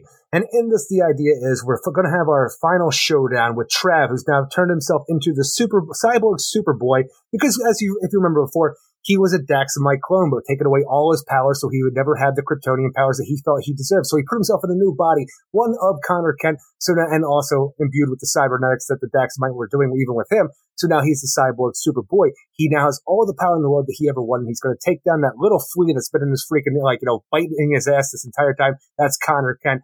But we have the rest of our Cosmeteers, Pura and Rotor, coming to their senses about what they've been doing, and they're going to fight along Superboy against their former leader, Trav. And with that, it's just such a weird idea because you have this final showdown. It's the final countdown to the final showdown. And what you have instead is like, oh boy, I look at Trav and I realize it's just this inner narration that Conner has is just so out of nowhere. I'm like, why are you focusing on what you like? You know, I've been focusing on the past when I should have been focusing on the future. I'm like, you're fighting for your life, Conner. This feels so weird and out of nowhere. It's almost like Kenny Porter realized I really have to make a point to the story that I'm writing, and I have to make sure it's like people understand what I've been trying to do with the character. So it's so out of left field. Well, and you said that, and that kind of gives in my mind exactly what Rocky said to me, saying the idea that he was setting up a cyborg Superboy, but he was afraid that people weren't really getting it. I think that he kind of has that idea for the whole story. So to end it, I really he he ends up going really over the top with the narration of oh I'm fighting myself. I'm doing this. And it, it, it's like on repeat at points. And in that again why wouldn't you have had like you would have thought at the beginning too that Trav by the end while he is a straight up murderer and villain but he'd have that like redemption moment or at least realize what's going on. Just straight up fight. And it's it is a shame. Pyrrha and Rotor because it's a struggle to get new characters out there anyway. And like you said, yeah, yeah. you may not have a Conner Kent Superboy book even, but what you do at the end pretty much just slams the door on them. It really seems like they can't end up doing something unless you go way down the line or some weird play. But even then, when we were talking earlier, when you do have, because really it is just a fight back and forth with this, with Trav, and I'm going to do this and I'm going to take it. Even when you have this, it becomes this ultra spectacle kind of thing. It's almost like Goku versus Goku Black here from this Dragon Ball Super, because when you have Trav's like, I'm finally going to take you out with this gigantic Kamehameha wave, and it's like, oh boy, I should not be able to do this. Nobody should be able to stop this wave that Cyborg Superboy is about to hit. But you know what? If I push myself with my with my with my TK powers, I'll be able to do this. And you even have this whole thing where it looks like he almost goes like Kaioken times 10 and is able to push it back at him and destroys him. Like, but that's the final thing where it just is like, uh, or it makes you, all you think of is Dragon Ball when you look at this final battle between Trav and Superboy. And it's kind of anticlimactic because you have still pictures here and it's just not that cool, overwhelming, like almost like when Gohan took out Cell in the Cell Saga. That this overwhelming feeling of it, like, because it's it, look, I love Dragon Ball stuff. It is like and that's though. all I, I, mean, can think that when I see this final battle, because I tell you, these are just Kamehameha waves going back and being pushed at each other until one over he yells even louder, becomes Super Saiyan 13, and is able to push it back on you know Cyborg Superboy. And really, what you're doing here is the whole play up to this, and then you get into this, and like seven pages in, you get the big you know wave, and then it basically is Trav didn't and Trav is burned to a crisp. But the thing is, he there's no identifying marks on his body anymore besides for char and cinder. He's still alive somehow. My ass, he's still alive. What the hell are you? Po- like you, he wants to be you're killed. covering your ass by saying that. Very odd. So this is where, and I said when we talked about earlier, the Green Lantern Corps shows up, and this is a weird play because you end up, it looks, there's Guy, there's Kyle, you have a bunch of different lanterns, and they're like, hey, you're under arrest by order of the United Planets. And, but yet, and they have a asterisk, and this says this takes place before. And we knew, remember this book was that weird play? It almost played out like the Super Sons book back in the day after they aged up Jon. But we're going to uh-huh. have this real quick series that happens in between well, the thing well, to even get this the deal. series, like, because what we have with this series, like this takes place before Action Comics number one thousand fifty. So obviously, this probably does take place before grant But why are you giving? Why, when you see the Green Lantern Corps show up and say you're under arrest by order of the United Planets, why do you need an asterisk and an editor's note? Because that really is kind of what's going on now. And in a weird way, I think that in the background, we're seeing that when we find out Guy and Kyle aren't actually on the Green Lantern Corps under the United Planets. Something is up with them. I don't know. I just kind of like, why would you have to do that? No, it's weird. I get you. It, it's weird. So you end up having it. And again, I'm waiting for this moment of, well, you know, we're going to let you go, or maybe Conner, we trust you, and you could end up watching over them. They could work off a release program. Now, right to the side cells. I'm telling you, it is the most ridiculous thing because, like, you have these characters here. They were pretty much right born to be weapons. They were slaves for the freaking Dominator X and stuff like that. They broke out. They were trying to do some good, traveling over the top they followed in suit and ended up killing a Green Lantern to try to save like the the Cosmeteers' face for what they were doing, and you know, trying to make things better and just take down the Dominators. But they killed a Green Lantern, so it's just kind of, you know what, guys? I bet you're really good people, and you know what? If you have time to think about what you've done, I'm sure you can aspire to even more greatness. And I'm just thinking the entire time he's doing this rah rah speech, trying to get them to be the best people they could possibly be. Even when the Green Lantern show up, I'm like, yeah, you're in a science cell the rest of your life, and they ain't big cells. You're done. Yeah, you're done. And and the like, weird plague is this good people like, or not. I'm like, look, Pyrrha, Rotor, I, I believe in you. I know that you didn't want to do this. your ass is better run now. I want you to make a break for it. I even maybe want Conner Kent to make a diversion for your ass with some tactile telekinesis. Yeah, I'll help you. I'll, I'll end up because they're coming because they did you. a bad thing, but your ass is going to go in a science cell for the rest of your life. and maybe you could have like again they they did kind of murder a deal, but uh, you could have just put that all on Trav when you originally did it and have them just being these. No, I agree. They ended up, they ended up being like you know unwitting I, accomplices exactly. at the point I need they them to be dupes that were just doing like doing what they thought they were right and didn't realize how bad it was getting. Exactly. And you could have played that. And then you could have had then, even so, because you have the Green Lantern Corps coming down, Conner could still think, well, they're going to take you away anyway because of this. Listen, I'll make a distraction. You go and they do get away. And that would be cool because them in a science cell, them off, we probably won't see them ever again anyway. It's I want them not to be going to do much. space outlaws that are going against the United Federation of Planets that are still trying to do good outside the law. Yeah, because really, in my mind, I mean, they're going to go in the yard. They're going to start pumping iron. There ain't no yard. There ain't no yard. I like the idea that they're like back to back, but they're in the cells. So they're there. They're like, hey, there's Gumbo. You see how small those cells are? That's their life now. Yeah, it's bad. And then you have, it's a weird play because again, we like, you love Conner, one of your favorite Yeah. characters. So he's there, right? Looks a little Han Solo-esque with all this. He's like, you know, you have a lot to make up for, but just remember starting today, you're a whole new person. And then you end up having Kira's like, when I feel like I can forgive myself, I can't wait to meet her. I'm like, who's she to? Oh, she means herself. They zip off in these things, and it takes Conner three seconds. He has already forgotten about it. Well, that's the end of that chapter. Oh well, I- Back home I go. it's almost like at that point he's like, "Well, what is he? I tweeted something out and I said it out loud. Oh, what were the names again? Hashtag kids that hung out with me." Hashtag change. It's so funny that it doesn't even take a paddle. He's like, "Oh, they're gone. Oh shit, I got to get back to my family." And then you even have those, you know, hey, and it's funny too when you end up having these kids there, right? You, you got the regular kid with a really bad haircut, and then you get the cyclops. I like to call them clops. You end up where they're like, "You risk your life for us." I like to Uh, call them rather- clops. Why not Cy? like just claps. Because when he runs, he, he sounds like he's a horse. He's clapping around. He's an asshole. Plus, he, who likes anybody who runs clapping. around with overalls? Hey there, farmer claps. Get the fuck. You end up where he's like, hey, you risked your life for us for a planet everyone else wrote off. Who are you? And then he ends up going, a friend, and winks. I'm like, they're like, never heard of any hero named a friend. I want there to be a It was story a on the great side. callback to Superman. I want there to be a story now, though, on a side that this planet starts worshiping a friend. They think that great. that's his name. They start doing wacky shit. They, they- you know, everybody's winking at everybody because that's all they know. They're- So they, they, he ends up going back, and he's like, "Hey, Kalex, cool." I, I want him to actually yell like, "Kalex, you kind of sold me out of points here, but okay, they're back on the Kent farm." And the weirdest play of this is basically, in my mind, it's like, "Hey, Conner, get over here!" Like take off that bullshit coat and put this coat on. Just got another coat. It made me giggle. You think though. that's the weirdest play because he comes back and gets that new Action Comics uniform that he, we see him wearing in current continuity. The weirdest play is that we're having a big Kent family barbecue with the Superman family to welcome Conner back. There's no Lois Lane. There's no Jon Kent. Those fuckers are like not my, not part of my family. Yeah, now think of this. What would that be before 1050? I think Steel's there. Lana's not there. She's not allowed. The Super Kids are there. The Super Twins are there. We have Kara there. We have you know both versions of Steel. We have Kenan Kong there. We have the like the the the Kent Pa- Ma and Pa Kent. No Lois and no Jon Kent. No. Well, here's the thing.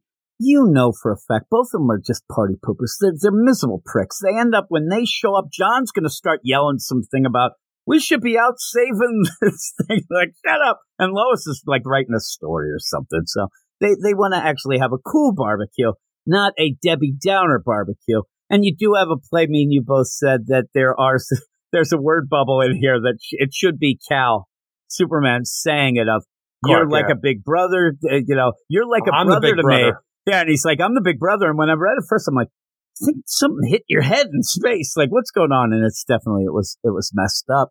But it's Well, a that's nice all right. moment. With this idea of this, you know, big family picnic that we're having, welcoming or barbecue that we're welcoming Conner back and stuff like that, showing that he matters to the family. Apparently not Lois or Jon, but matters to the family.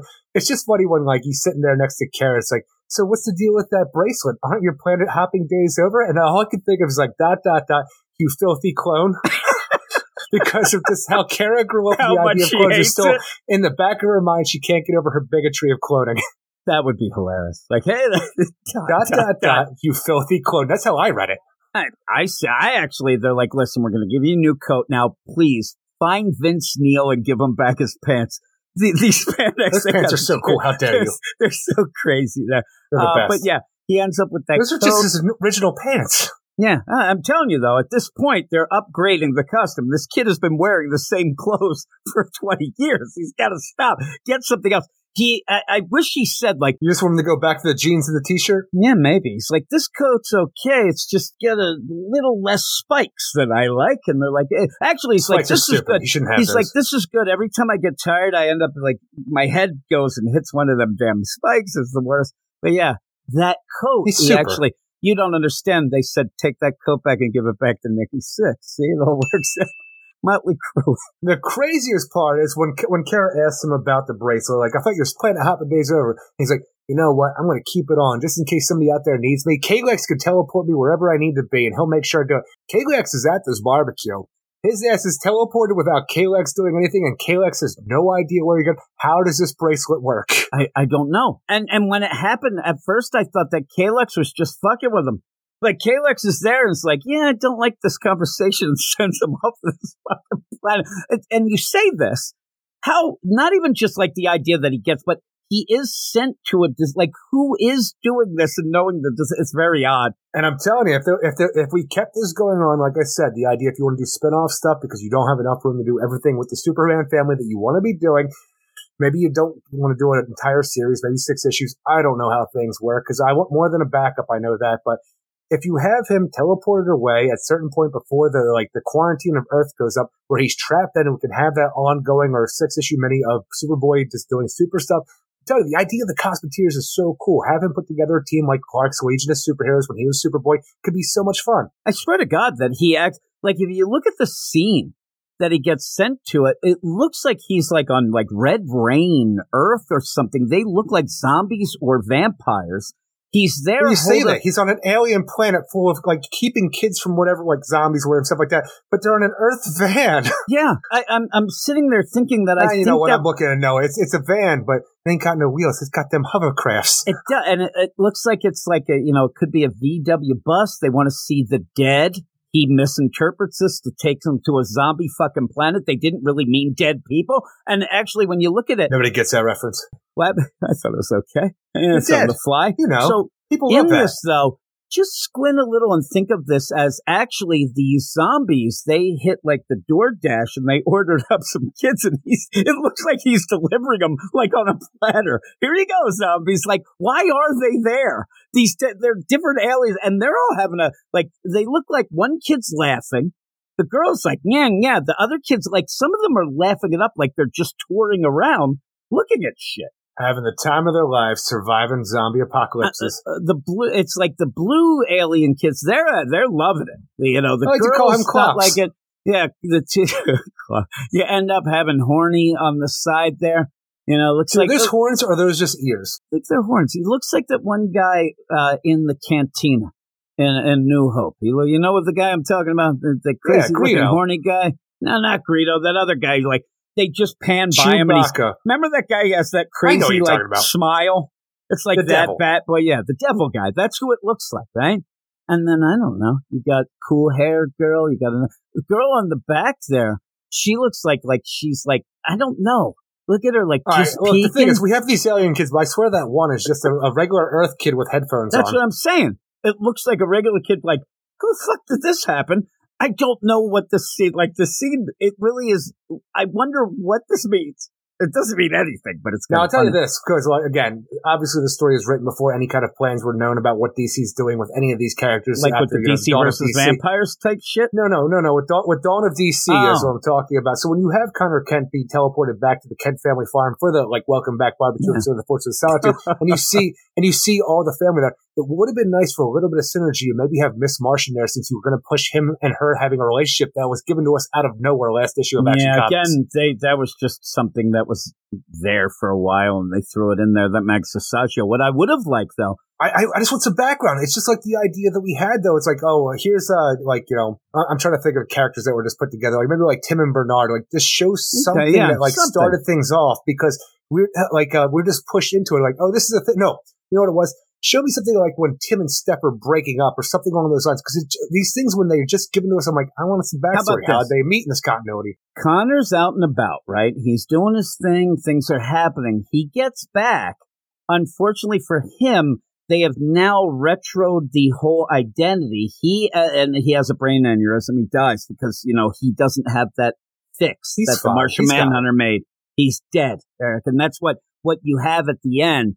That's actually him in hell. He actually died and went to hell. He's trying to save some people. He thinks he's That's terrible. Cool. The ender. But yeah, it's a shame that the Cosmeteers, we hardly knew ye. They kind of seemed, the, the name's great, and you could have done something with them. And it would have been, like, again, you still can have something, but I think that what you would end up having would be at one point, Conner, oh, I'm going to go see my, but and they just see them in their cells. I wanted like a point where two years from now, suddenly something happens with them and he has to call them in. It'd be kind of cool, but it's kind of hard the way it is. Maybe we could go with the idea of the United Planets when they end up toppling, you get the hell out of there where nobody's looking, or they'll just say, hey, one of those things like, oh, they were corrupt, so anybody who got arrested at this point, well, we could do that, but they were murderers, so I don't get it. But what would you give this? Ultimately, I like the art in this, and I'll give it a six out of ten. The thing is, I like Yeah. the story. It's just that that didn't really fulfill everything that I wanted for like a, a finale to it. Because even the idea of like, here's a cyborg Superboy to be a foe to our Superboy, I'm like, that's great. You created something good.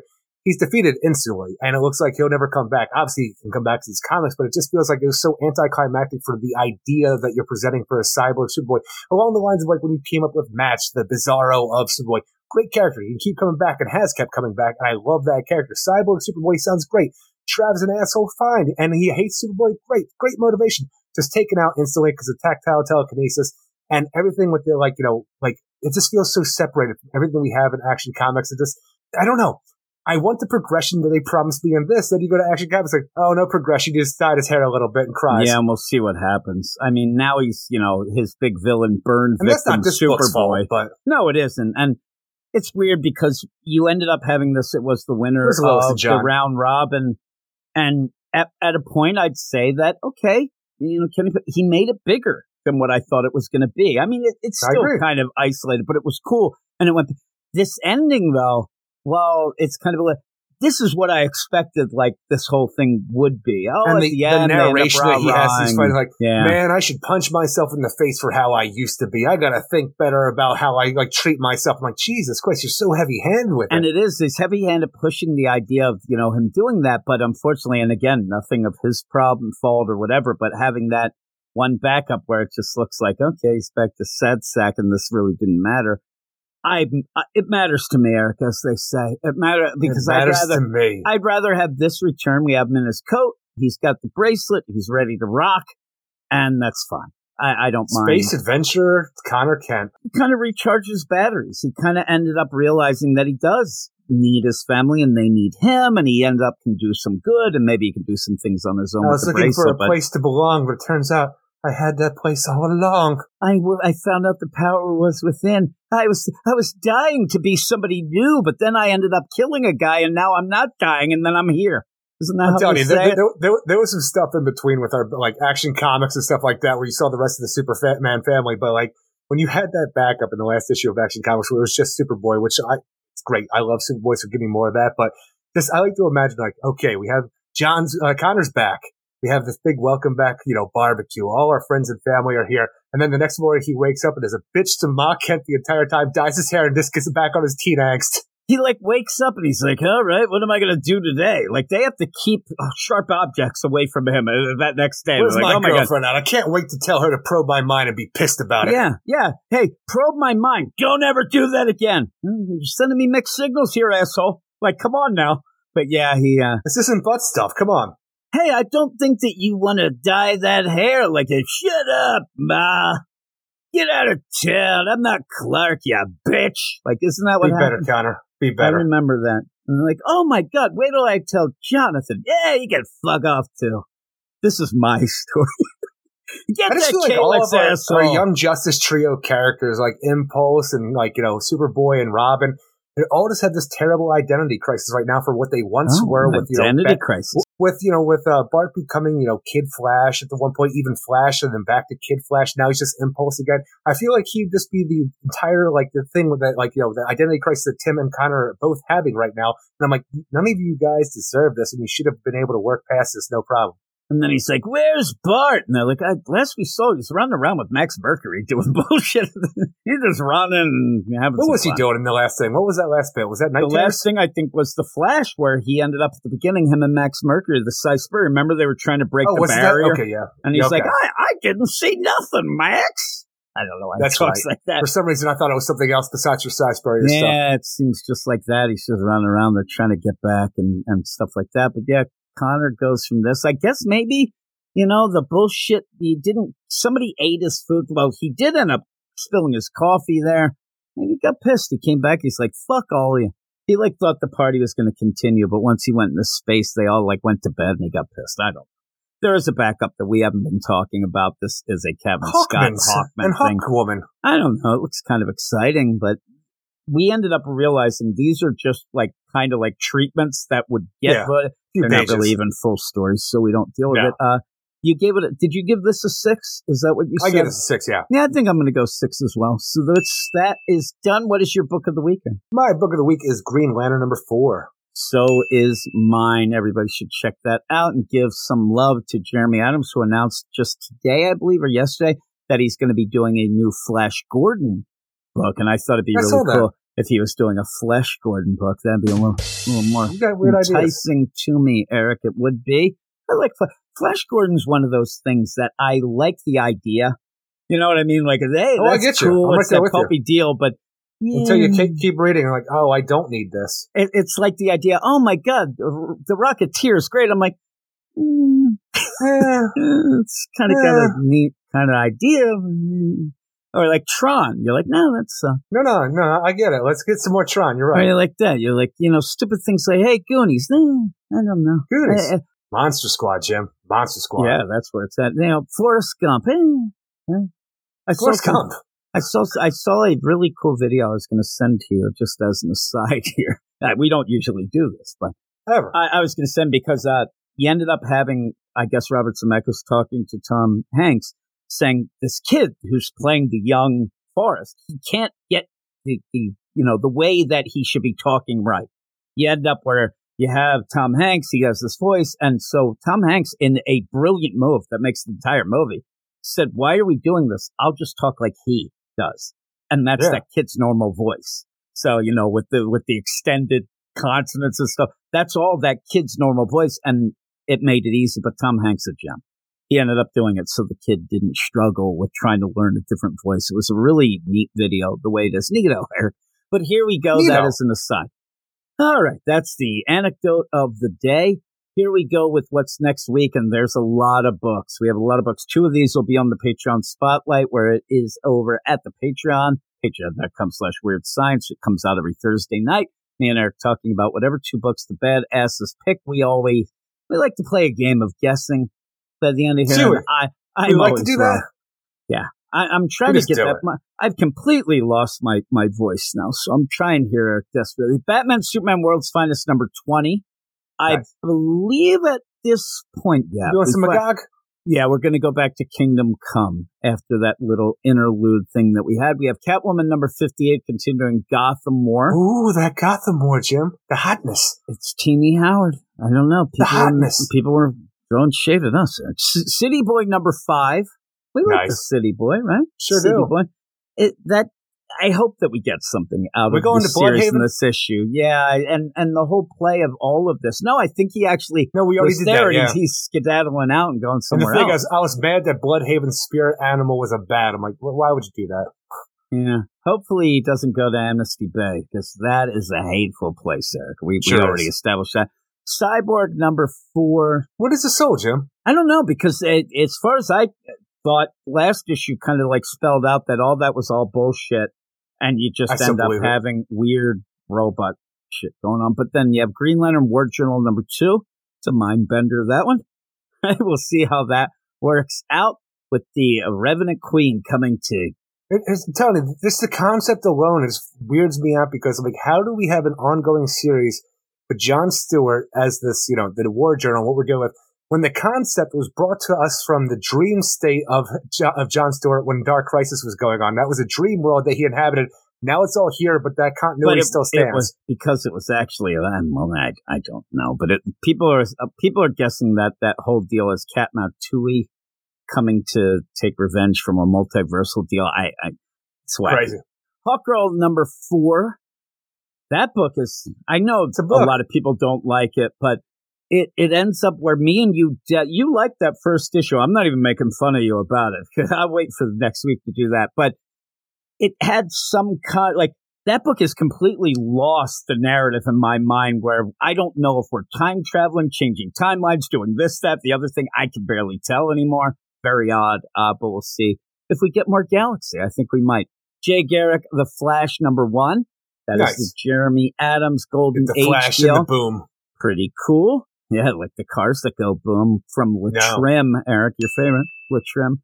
I think that'll be on the Patreon spotlight. Justice League versus Godzilla versus Kong, number one. I think that'll be on the spotlight. Definitely, that's on the spotlight. Nightwing, number 107. We He's a pirate. he is a pirate of sorts. Oh my god. Superman number seven, one of Nice. my favorite books. That book is that book is lit, as the kids I want to love that book, but I always feel like I need more out of it. And I'm hoping this is like each issue. I hope that's going to be the one that really this is the turning point for me. but Eric, it's off the chain. You got the chain, the right? chain? That was my joke. The chain's there. He's going to go wreak havoc.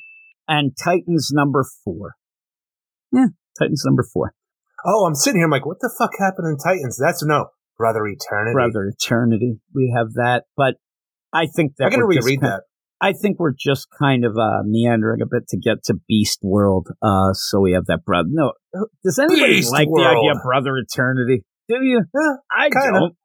I want to see why you know Garth involved and things like that, but still, Exactly. we'll see. We'll see how that goes. But I do think that the whole play of this Justice League versus Godzilla versus Kong and Jay Garrick the Flesh will be the spotlight. I always think that I'm like hundred percent sure that there's no way, and then they end City up those boy. those those badasses. They always end up surprising you. They do. And again, if you want to listen to the show, listen to a bunch of other things as well, and even go to the level of badass and vote on the books. Go to the Patreon, patreon.com slash weird science. Eric, I'm getting very, very, I'm losing my voice so bad. And I, I had a lot of hopes and dreams tonight of doing some parody Oh, hopes and dreams. Did you? That is Huh. out. Unless I decide like it would be a good play to do like a screaming song tonight. Like screamo stuff. You like that? I don't like that. But that is it. Thanks everybody for listening. I hope you enjoyed. Thanks Simon and also Luke for joining us as well, as well as all eh, everybody listening, all you weirdos, all the Get Fresh crew. Everybody. Boop, boop. All right, and we'll be back next week. What do we say at the end, Eric? Everybody have a great week. Week. Keep it weird. Weird. And we'll see you in seven. See you in seven. You are all weirdos. Weird science is the revolution. Weird science is the revolution.